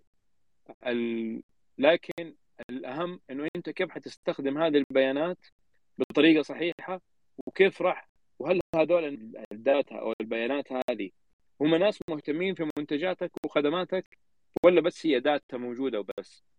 فعشان كذا ما حد راح يقدر يستفيد من ال data يعني من الصعب الاستفادة منها إلا واحد يكون آه، نفس المجال وعارف كيف يسوق لهم بطريقة ذكية. وصراحة يعني الناس اللي كانت تستخ... يعني يعني حتى التسويق عن طريق الداتا نفسها اللي هي أرقام الجوالات أو الإيميلات محدود يعني مثلا استخدامه. انه عائل مثلا أو واتساب أو إيميل. لكن في أمور الآن إنه أنت تستهدف الناس آه، عن طريق وسائل التواصل يمكن نشوفها فعالة بشكل أكبر. ويعني وفيها يمكن تميز أكثر لأنه الشخص المهتم راح يرفع الشاشة زي ما يقولوا أو حيسوي أو أو يدخل على الموقع أو إنه حيكون في تفاعل معك وحيقاس هذا التفاعل راح يجيك تقرير إنه في مثلا ألف واحد شاف الإعلان في مية واحد رفع الشاشة في خمسة اهتموا في المنتج في ثلاثة اشتروا. فهذه الأمور كلها يعني أشوفها يمكن يعني فعالة بشكل أكبر. حماية ال data يعني حاول إنها تكون في مكان آمن. حاول تتعاون أو تتعامل مع شركات معروفة شركات سمعتها كويسة ويكونوا يعني ال data قدر الإمكان. إنها تكون في مأمن عن لا سمح الله هاكر أو أو ناس ممكن تستغلها استغلال سيء. إذا في عندك إضافة أو تفاصيل أكثر عشان أنا حاضر. طيب آه، إذا سمحت لي أستاذ فهد بس علشان الوقت آه، نعتذر من الأخ لأنه الوقت قاعد يداهمنا آه، أستاذ غرم تفضل بالله على على على عجالة الله يحفظك الله يعطيكم العافية صباحكم الله بالخير. والله سعيدين جدا بسماع أصواتكم والأستاذ فهد الله يصبحك بالخير يعطيك العافية. أستاذ مجد نستفيد منكم دائما والله. أنا بسأل الأستاذ فهد والسؤال يعني لل- للفائدة.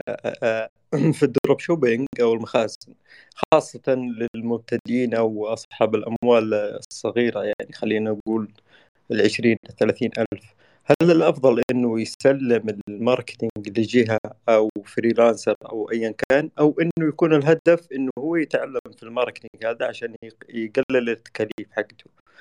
آه، وش وش وجهة نظرك في الموضوع هذا؟ والله يعطيك العافية. الله يعافيك. أول شيء يسعد الله مساك حياك الله يا غرم نورتنا.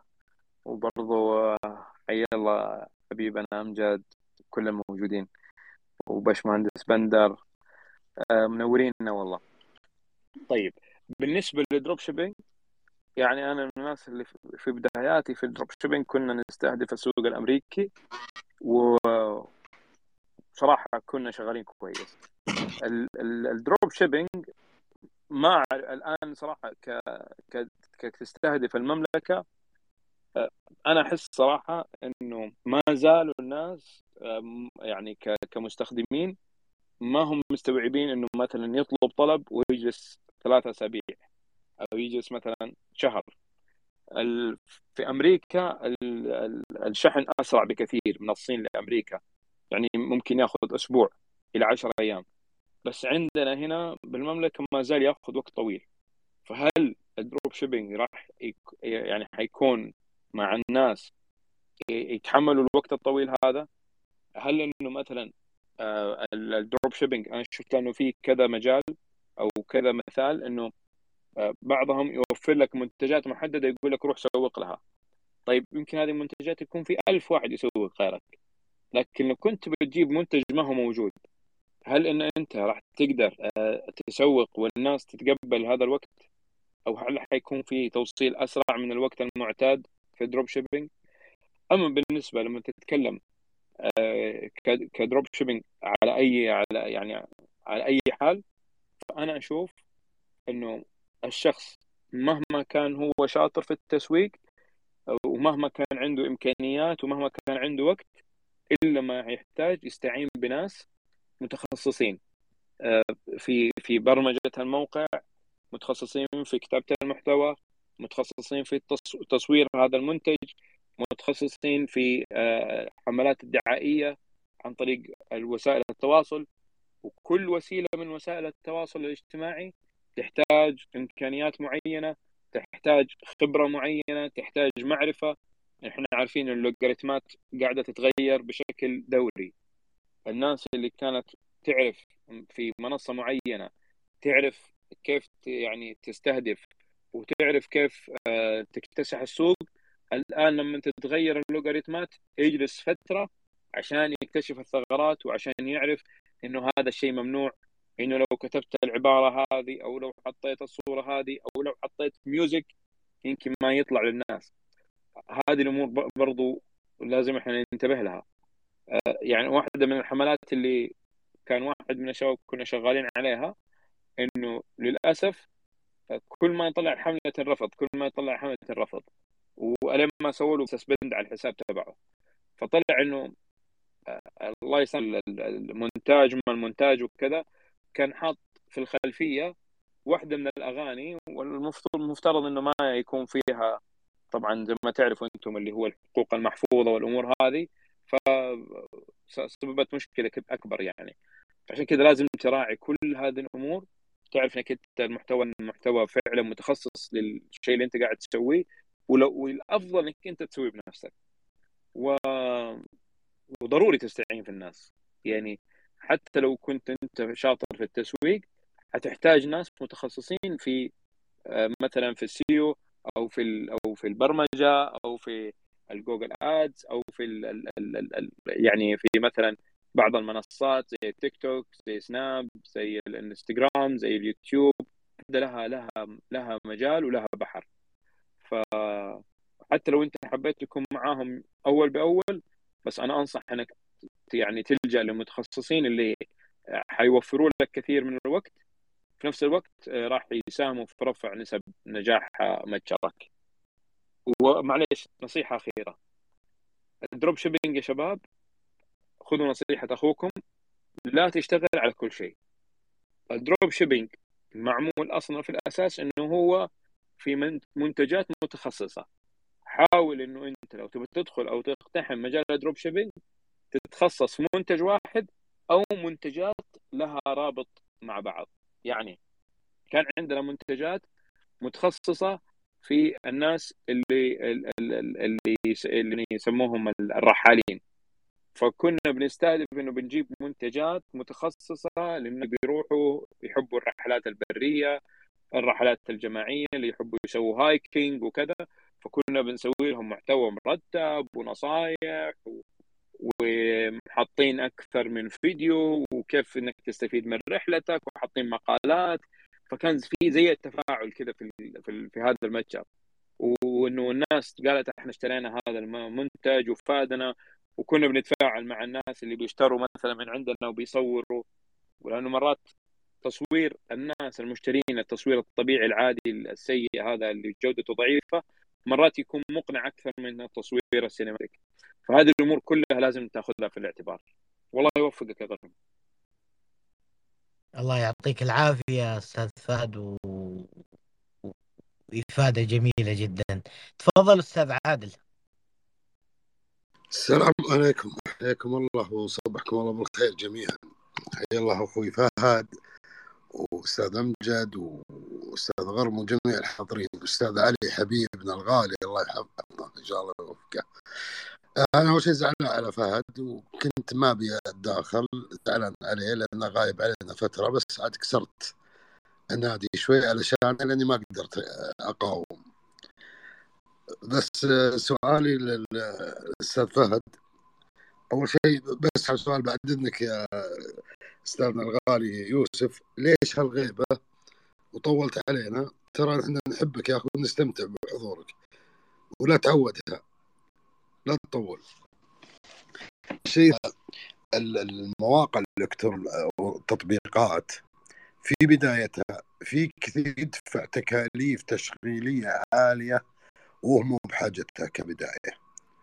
السؤال اللي أسألك هل كل تطبيق يحكمه حجم العمل يعني في بداية التأسيس تختلف عن قيام النشاط وتأهيته للمستثمرين الملائكيين أو الجريئين أو دخول الجولات الاستثمارية. يختلف كثير.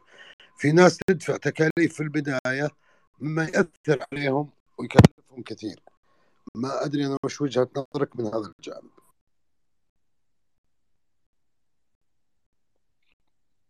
أهلا أهلا. حياك الله يا أبو محمد. الله يسعدك.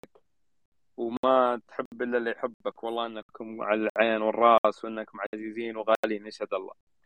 لكن عاد آه، الظروف مرات يعني تحكم الإنسان ويمكن يعني محتاجين صراحة تركيز كبير ودعواتك لا تحرمنا. الله يرضى عليك. آه، طيب. يعني أنا معلش أبغى أفهم سؤالك. ليش أنت تقصد إنه مثلا حجم حجم المنشأة تقصد؟ ولا في بداية آه، حجم يعني... العمل حجم العمل. يعني مثلا إحنا لما نسوي تطبيق معين تلاقي فيه ممكن حجم كبير لكن آه، آه، الإدارة اللي تديره ما يحتاج إدارة يعني بحجم هائل. فهمت؟ في ناس تتكلف زيادة اوفر صحيح. ما هي الآلية الصحيحه لقياس احتياج الطاقم الاداري أو طاقم فريق العمل في أي تطبيق. ممتاز جميل. سؤال صراحة رهيب. طيب لو نيجي نتكلم حتكلم بشكل عام سواء كتطبيق أو ك business. آه، أنا دائما أقول إنه يعني واحدة من أكثر أسباب نجاح أي business أو مشروع هو ال lean startup يعني البدايات أو الإدارة الرشيقة.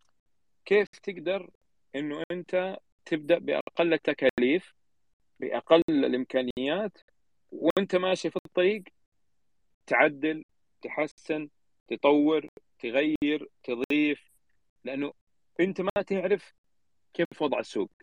كلنا سبحان الله من يجي نبدأ مشروع ولا شيء نحط في بالنا أفكار ونحط تحديات وصعوبات ومشاكل ويمكن نكون إحنا مخططين وكل شيء. بس لما تدخل السوق فعليا تبدأ تتعامل مع الناس وتبدا تطرح منتجك وتبدأ تأسس وتبدأ تتعامل حتلاقي في أمور كثيرة اختلفت في أشياء تغيرت. فعشان كذا واحدة من أهم أسباب نجاح رواد الأعمال المرونة. لازم يكون عندك مرونة إنك تعدل تصلح تطور تغير تحسن وإنت ماشي في الطريق.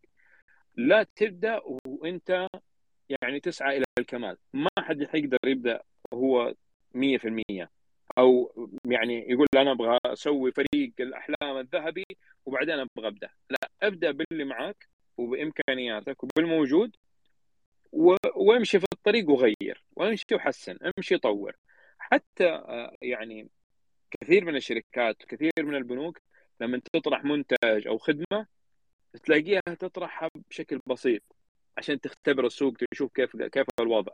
مع إنه عندهم إمكانيات وعندهم مليارات وعندهم كل القدرات ال- ال- الكاملة هذه اللي عندهم فتلاقيه اختار فريق يدير المشروع إلين ما يعتمد المشروع يشوفوا إيش مدى رضا رضا الناس إيش مدى رضا الناس عن الخدمة عن المنتج كيف تعاطيهم مع يعني معاهم هل هو مربح هل هو خسارة؟ نحن نعرف إنه الوقت برضو له ثمن. ونعرف إنه الموارد البشرية لها ثمن والوقت كل ما يمشي لازم تكون فيه عوائد. طب إذا ما في عوائد في البدايات وأنا عندي فريق كبير ومسوي كل شيء 100% هذه مشكلة. فأنا ممكن أبدأ بداية بسيطة و... وأنا وأنا ماشي في تجارتي أو في مشروعي أقدر أحسن وأطور. فهذه نصيحة لا عمركم تبحثوا عن يعني إنه 100% أو الشيء الصح لأنه عمرك ما راح توصل له. حتوصل مع الوقت مع الخبرة مع الأخطاء مع الأغلاط. هذه الأمور هي اللي حتخليك إنك أنت آه، تنجح وتتطور في عملك وتوصل ل يعني درجة عالية من من ال ال ال يعني الإيرادات والنجاح والسمعة ال- ال- اللي يعني كل تاجر ضروري يهتم فيها. أتمنى يا أبو محمد أكون وصلت لك وجهة نظري أنا طبعا هذا سؤال عام جايني فانا حبيت إني الله يطول اوجه عشان يفهم دايركت ال- اللي الطلب يعرف الإجابة. الله يعطيك العافية ما قصرت. يا وأنا دخلت مداخلتي بس عشان أسلم عليك. وسالت يا السؤال. زعلان. لازم يا تراضي. محمد حقك علينا. الله يعطيك العافية يا حبيبي. يعافي قلبك يا حبيبي. الله يعطيكم العافية أستاذ فهد والأستاذ عادل وحيا الله الأستاذ أمجد. جاي متأخر المفروض عليك. حياك الله يا ابو عبد الله وحياك الله يا ابو عبد الله. أنا في الصورة بين ابو عبد الله وبين ابو عبد الله لهذا طلعت. على أساس يعني أخذ هذا المقعد. حياك الله يا أبو محمد وأبو علي وأبو بكر والجميع. أهلا الله. أهلا يا أبو الله أسيل. حياك. الله يسلمك يا حبيب القلب الله يحفظك. لي هالصوت وحياك الله يعني أقول لأبو عبد الله ما لا يعني اذا ضبطت الجملة ما لا يدرك كله لا يترك جلة أو شيء. أهم شيء فهمته أنت فأنا خلينا نصيد شوي ما في مشكلة. الله يعطيك الصحة والعافية. والله مشتاق لكم يا شباب و- ووحشيني صراحة يعني والله العظيم مفتقدكم. لكن يعني اللي زيكم يعذر يعني ظروف الحياة والأمور هذه عاد أنتم مخبر يعني. لكن لنا لنا عودة إن شاء الله بإذن الله. الفريق الذهبي إن شاء الله لنا عودة. أمجد أنا اللي علي سويته أنا رجعت فهد. كلمت الأستاذ فهد. شوف أبو عبد الله أهم شيء في المشاريع عملية الاستدامة تمام؟ فأنت مو كفاية إنك تأسس أهم شيء تضمن لنا الاستدامة. إيش رأيك؟ لا استدامة شيء مهم جدا. طيب آه، والله ضروري. فعلا والله الاستدامة يعني أبو أسير شوف كلامه درر يعني. آه، يعني ممكن تبدأ وتنجح لكن ما تست... ما ما تستمر. يعني ما كأنك سويت شيء. فحقيقة يعني الاستدامة هذه هذه معضلة صراحة. أعاني من هالموضوع لكن إن شاء الله نلاقي العلاج. خير مثال أمازون. أمازون لو لو آه، أوقف من البدايات ما- لما وصلت لما وصلت إليه اليوم أمازون أستاذ فهد. اليوم أمازون أتفق معك. كل البلدان يعني. أنا أنا أنا لو سمحت لي يا أبو عبد الله بس أنا أبغى أبغى- أنت صراحة جيت الآن على على سيرة أمازون.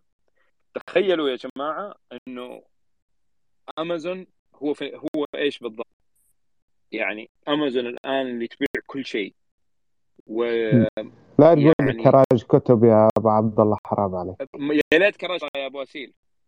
ترى امازون في بداياته تخيلوا كان يسوي أدوات تساعد القراء. زي اللي يحطوها ذي في وسط الكتب عارفها؟ ال- ال- الورقة ذي. أو كذا مصباح صغير عشان لا تآذي المدام جنبك وأنت قاعد تقرأ. وشيء شغلات كذا اللي تساعد القراء. ودخل على الكتب ودخل على بعدين القرطاسيه فشوف كيف إنه المرونة وانه إنك أنت تبدأ صغير وشوية شوية تكبر ال business تبعك. يعني ما هو في مره مرة واحدة. امازون ما جاء حط كل هال كل الموردين وكل الموظفين وكل كل الخدمات وكل المنتجات مرة واحدة. هو بدأ بداية جدا صغيرة في منتج معين في سوق مستهدف niche market. عشان كذا أنا أنصح نصيحة. إذا كان في نصيحة دائما وأنا حاطها في في في فوق هنا في التغريدات أتمنى أنكم يعني تحتفظوا فيها أو تكتبوها أو ايا يكن إنه دائما حدد سوق مستهدف تعرف كيف توصل له تقدم له شيء فعلا هو يحتاجه عارف هو إيش احتياجاته إيش الألم اللي عنده كيف يفكر كيف يتخذ قرار الشراء كيف أنت تأثر على عواطفهم وبعد كذا صدقني راح تنجح وممكن تدخل في كاتيجوري آه، ثاني يعني في مجالات ثانية في إضافات ثانية شوية شوية. فخذوا هذه العبرة حقيقة من أمازون هذه يعني درس يعني في أمازون. الله تفضل يا أبو عبد الله. الله يعطيك العافية. طول لي عمرك أستاذ فهد. عندنا الأخ أحمد آخر متداخل وإن شاء الله حنختم بعد تفضل أحمد. السلام عليكم. وصباح الخير على الجميع. طبعا يعطيكم العافية سواء الأستاذ أمجد وأستاذ فهد كلامكم درر وسبقتوني في أشياء كثير. طبعا هو أنا شفت ناس كثير يعني في حياتي من ناحية إنه بدأوا في المشاريع لكن بدأوا بطريقة خاطئة. يعني لما إنك تيجي تدخل السوق هو شيء بديهي لازم أدخل يعني بطريقة إنه أنا أقدر يعني أكسب ثقة الناس. مو إنه أدخل بأسعار عالية أو زي ما أنت تفضلت برضه يا أستاذ فهد ممكن أنا أدخل بديون بمشاكل وإلى آخره وأنا بكون الخاسر الأكبر في النقطة دي. هو من ناحية قصص النجاح فهو كثير جدا يعني عندك زي أيمن السمد طبعا اللي هو مؤسس شركة مرسول عندك رامي أبو غزالة اللي هو البيك والى آخره. دول من يعني الناس هذه واجهت مشاكل كثير اللي هم قدروا اللي هم قدروا يعني انه ينموا المشروع هذا. يعني هو كان من ناحيه أمثلة أجنبية. لا خلينا نستبعدهم شوية.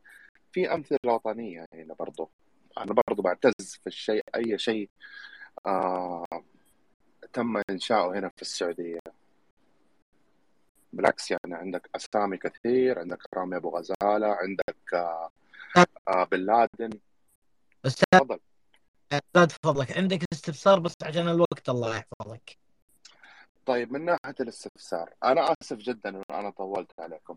طيب يا يا جماعة الخير آه خلينا نيجي نتكلم عن نقطة. أنا إنسان عندي مشروع برضو. أنا بالنسبة لي تمام كخبرة لي في عندي مشروع لأنه أنا شايف السوق بشكل عام بالذات في سوق المطاعم في شيء ما هو شائع ما هو موجود في السوق ده كثير. و... ومن ناحية الشيء هذا يعني ما حد بيقدر يعني ممكن في ناس تتقنه لكن بالنسبة لي في عندي الثقة العمياء في اللي هي الوالدة. إنه هي بتعمل شيء أنا قد أعطيت عينات لكم واحد رحبوا بهذه الفكرة. وبالنسبة لي أبغى أنمي هذا الشيء. لأنه السوق بشكل عام أنا أتكلم كخبرتي في المطاعم هذا الشيء ما هو متوفر. أكثر شيء في الشارع لو إحنا نشوف مشاوي شاورما بروست فقط لا غير. عموما أنا في انتظاركم. يعطيكم العافية وشكرا يا أستاذ يوسف إنك أديتني الفرصة اللي اتكلم فيها. العفو الله يحفظك. وسامحنا والله الوقت يداهمنا بس إن المساحة عندي أنا لا زمن معين ما أقدر أتجاوز أكثر منك وكمان ما نبغى نرهق الأستاذ فهد برضو. يعني أخذناه على نهاية دوام وكذا. تفضل أستاذ فهد اللي حاب تجيب عليه. الله يعطيك العافية. أهلا يا أحمد حياك ربي. آه، شوف أحمد في حاجة يعني مرات يكون الإنسان عنده فكره رائعة ورهيبة وممكن الناس يحتاجوها. ولكن تردده وخوفه يمنعه عن كثير من الأمور. نفس الشيء يجي بعد كم سنة يلاقي إنه والله آه هذه الفكرة اللي كان يفكر فيها وخايف عليها ولا يبغى يقولها لأحد ومتحفظ عليها شافها قدام عينه قاعد يشتغل وناجحة وممتازة وحقق نجاحات بل إنه ممكن حتى للعالمية أو يوصل للمحل إنه يعني يصير معروف عالميا أو محليا. وهو جالس يقول الله هذه الفكرة كانت فكرتي وأنا فكرت فيها ويبدأ يشك إنه ممكن يكون سرقها من عنده. هذا شيء طبيعي لأنه الفكرة أنت فكرت فيها أنت فكرت تروح في ناس تفكر وتروح تشتغل ويبدأ التخطيط والترتيب والقراءة والبحث والدراسة وال... والاتصال على الناس اللي ممكن يفيدوا في المشروع أو في هذا المجال. وهنا الفرق بين الناس اللي تنجح والناس اللي بس تفكر. حقيقي ريادة الأعمال والتجارة محتاجة ناس إنها تفكر وتبدأ تخطط وتدرس وتاخذ قرارات. عشان كذا أقول يا جماعة يعني قوة اتخاذ القرار ترى هذه يعني آه،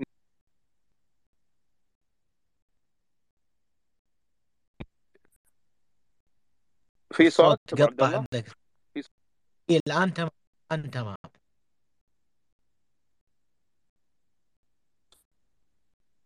اي أنا أقول دائما يعني قوة اتخاذ القرار إنك تلتزم بهذا القرار وإنك أنت فعلا هذه الفكرة تبغى تضحي.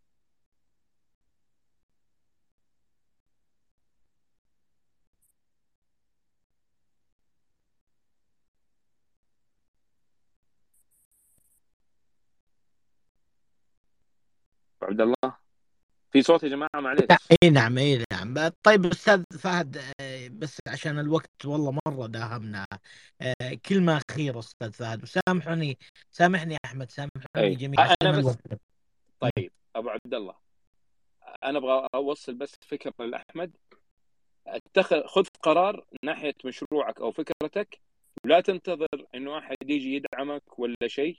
أنت أدعم نفسك وأنت تواصل مع الناس ووري الناس فكرتك. واشتغل عليها ليل نهار صدقني راح تنجح. آه... أستاذ يوسف أستاذ فهد أستاذ يوسف بس حاجة بسيطة أنا بس بتكلم فيها. هو شوف من ناحية الدعم هو شيء بديهي لازم أنا أعمل الحاجة دي بنفسي. بس آه، نقطة الخلاف هي من ناحية اللي هي الوالدة. الله يحفظها. أب... يعني هي ما عندها قناعة إنه أنا يعني أنتم عارفين تفكير يعني الناس الكبار اللي زي كذا تقول لك أنا لو بسوي بسوي لاهلي فقط لا غير. رغم إن الشيء هذا ناس كثير أيدت له. يعني ما شاء الله تبارك الله لا قوه الا بالله طبعا ذكر الله على لسان أي واحد منا الاكل جدا تحفة. وأنا متشجع لهذه النقطة لكن نقطة الخلاف في الوالدة نفسها. ابى شيء طيب شوف أحمد.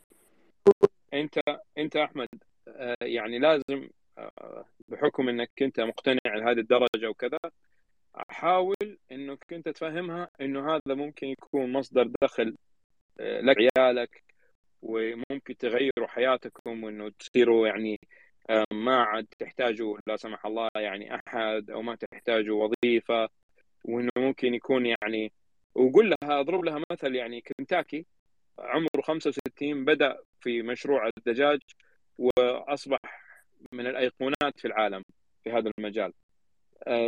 ليش إنه لا؟ إذا إنه ممكن شيء كويس أنت تسويه إنك توصله للناس. هنا الجهد هذا جهد إقناع الوالده الله يطول في عمرها ويحفظها لك هذا يعتبر يعني آه، واجب عليك. أو إنها تعلمك كيف الطريقة وأنت خذ الموضوع واشتغل عليه. يعني أنا أعرف ناس زي كذا عندهم كان مثلا عند أبائهم أو أمهاتهم صنعة ما كانوا يعرف ما هم قادرين يقنعوهم فيها أخذها وتعلمها منه وصار هو اللي آه، يشتغل عليها. ويمكن لو تعرف يعني عندنا خاصة في منطقة الحجاز في مكة والمدينة وجدة موضوع السوبيا موضوع الكبدة موضوع الأكلات هذه الشعبية آه، كثير منهم ما شاء الله تبارك الله كونوا يعني مبالغ كويسة وسووا بزنس إنهم أخذوا الصنعه من أمهم وأبوهم أو من جدتهم واشتغلوا عليها. فحاول إنك تقنعها لعلها تكون يعني مصدر رزق لك. وخليها تسمع كلام يا أم أحمد. آه، يعني لا تبخلي على ولدك في في سر الصنعة ولا الطبخة ولا شيء. لعلها تكون خير له ولعياله وللاجيال الجاية منهم. ويعني تغنيهم عن حاجة الناس أو تغنيهم حتى إنهم يتوظفوا عند أي أحد. الله يوفقهم يا رب. طيب أبو عبد الله. طيب. إيش كنت آه تقول لي؟ الله يحفظك استاذي فهد كلمتك الأخيرة طيب. عشان نلتقى. طيب جميل. الله يعطيكم العافية. أول شيء شكرا يا أبو عبد الله يعني يعطيك ألف عافية. يعني أنت اليوم آه، بإصرارك رجعتني اليوم ان أدخل مساحات والله رغم شوية إنه الوقت عندي كان ضيق لكن آه، تعرف معزتك وغلاتك عندنا وكل الموجودين. يعني أخواني وحبايبي الله يعطيهم الصحة والعافية. وكانت فرصة إن إحنا نرجع يعني عشان ما تنسوا صوتي ونسمع صوتكم أصواتكم الجميلة ونفيد الناس. أتمنى إن إحنا نكون قدمنا حقيقة الشيء الصح ويعني آه، وصلنا المعلومات و... وإحنا ترى يعني بأمانة يمكن رسالتنا إنه لحماية الشباب ودعمهم. إنه ما نبغى إحنا يعني أنا وكثير من إخواننا المستشارين والناس اللي في في المجال بيشوفوا كثير من الناس المساكين اللي حقيقة بتضيع كثير من الفلوس تحرق كثير فلوس في في التجارة في المحلات في التجارة الإلكترونية في أشياء دخلوا فيها بطريقة خطأ. فأنا عارف إنه لازم الواحد يخسر ويتعلم ويكافح ويحاول ويجرب وما في شيء مستحيل حقيقة. لكن أنا رسالتي إنه قدر الإمكان جهز نفسك نفسيا. رقم واحد. رقم اثنين معرفيا. رقم ثلاثة علاقات. رقم أربعة لازم تشتغلوا مع بعض. لازم كجروب كتيم. ناس كلها هدفها يكون عندهم هدف مشترك مصلحة واحدة تفكيرهم وين وين سيتويشن يحبوا الخير للناس. لا تشارك حسود ولا تشارك حقود ولا تشارك واحد نذل. حاول يعني وإن شاء الله ربي يسخر لكم الناس الكويسين إنه تشارك الناس اللي فعلا عندهم. فعلا تبغى تشتغل فعلا تبغى تنجح و... وإن شاء الله البركة يعني للجميع. ال... يعني إذا أنا أبغى كذا ألخص الموضوع حاول إنك ما تتسرع وحاول في نفس الوقت إنك تاخذ أول خطوة وتاخذ القرار. رقم اثنين لا تعتمد فقط على نفسك. حاول الآن في كثير من الأمور اللي تقدر أنت تستعين فيها بالناس. وعلى قول المثل يعني أعطي الخبز الخبازه لو أكل نصه. حاول تتواصل مع الناس اللي شطار في الصنعة أو في المجال أو متخصصين عشان يقدروا يساعدوك. أختبر المنتج أختبر الخدمة قبل ما تجيبها أو توفرها أو تخسر أختبرها عدة مرات وتاكد إنه فعلا في لها طلب. آه، انتبه من موضوع التسعير. ترى التسعير الخطأ ممكن يدمر لك كل شيء. آه، احرص على موضوع التخطيط. واحرص إنه الخطة حقتك تكون مرنة إنك تقدر تعدل فيها. آه، احرص على موضوع ال business model. وأنا بصراحة كثير من الناس اللي يجوا يكلموني فبقول له قبل ما تسوي أي شيء قبل ما تكلمني قبل ما أعطيك من وقتي حتى دقيقة واحدة روح اتعب على ال business model وخليه جاهز وتعال عشان نعرف أتناقش وأتكلم معاك. ال business model هذا هو شهادة ميلاد المشروع. إذا أنت يعني ما حقول لك إنه أنت حتسوي 100% عندنا business model بالهبل عدلنا فيه لما انشقت الورقة لما راحت يعني لونها من كثر ما نفتحها ونعدل ونغير. فال business model شيء ضروري إنك تعدل فيه تتطور تغير بس لازم يكون عندك business model عشان تلخص كل أفكارك. الشيء رقم أربع رقم كم وصلت والله يمكن ستة أو سبعة. حاول إنه يكون عندك محتوى كرييتيف كذا فيه إبداع جذاب مريح للعين مريح للمستخدم. أستعين بالخبرات في هذا المجال عشان تطلع بحاجة يعني تكون فعلا يعني في لها موثوقية وفي لها جمالية. حاول تقدم أفضل تجربة عميل. حاول تكون دائما تتواصل مع عملائك حاول تسمع عملائك حاول تشوف إيش آلامهم. حاول تاخذ مقترحاتهم. حاول إنك تكون دائما يعني على تواصل بشكل دائم.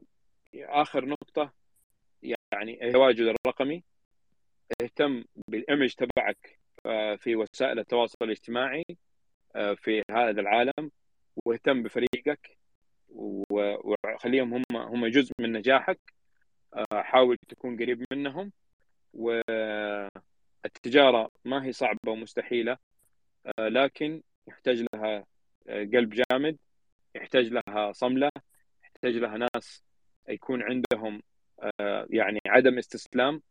ممكن تخسر في المرة الأولى والمرة الثانية والمرة الثالثة بس ممكن المرة الخامسة والسادسة تنجح. فلا تخلي أي فشل يعيقك ولا تخلي الخوف يوقفك. وفي نفس الوقت خلي دائما النجاح قدامك لكن تكون جاهز له. ما حتروح رحلة جميلة وممتعة وانت ما خططت وجهزت لها. تبغى تستمتع في الرحلة لازم تكون مخطط لازم تكون مرتب لازم تكون نفسيا مهيئ نفسك مرتب كل أمورك عشان لا سمح الله ما تخرب رحلتك. اعتبر دخولك في عالم التجارة أو في التجارة الإلكترونية أو في بناء متجر أو في أي بزنس تبغى تدخله في حياتك هي رحلة جديدة أنت لازم تكون جاهز لها نفسيا قبل أي شيء وبعد كذا تيجي الأمور الباقية معاك في الطريق تكون متحمل لأي عواقب لا سمح الله أو تحديات أو أخطاء أو مشاكل. وهذا شيء جدا طبيعي ترى يعني في عالم الأعمال. وفالكم التوفيق والنجاح. أمانة يعني يمكن نقطه أنبه عليها. صح إحنا في أقل أيام يعني الناس تدخل في سريع صعب الأيام. حقيقة وضع السوق شوية صعب في يعني شبه ركود لكن المستقبل جاي وزي ما يقولوا كذا ما تضيق إلا تفرج. جهز نفسك من الآن. حاول إنك أنت يعني لو بدأت حتى على الأقل بدايات بسيطة على أساس لما أول ما ينتعش السوق تكون أنت من أوائل الناس اللي تقدر تأخذ الثمرة تقدر تنجح ويكون عندك على الأقل تواجد أو اسم. وإن شاء الله إن شاء الله المستقبل لشبابنا ولوطننا ولتجارنا وقدامكم مستقبل رهيب ساهر في فرص كبيرة في السوق. ما زال في خير ما زال في إمكانيات كثيرة ما إحنا مستفيدين منها ما زال في كثير من المنتجات ما هي موجودة.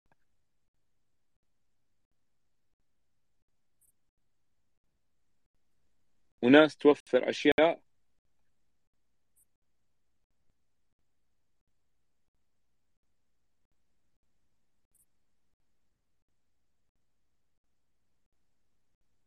أستاذ فهد ما أدري الصوت راح من عندك. تسمعه امجد لا لا مو مسموح. لا. طيب أستاذ فهد تسمعني؟ أستاذي فهد. طيب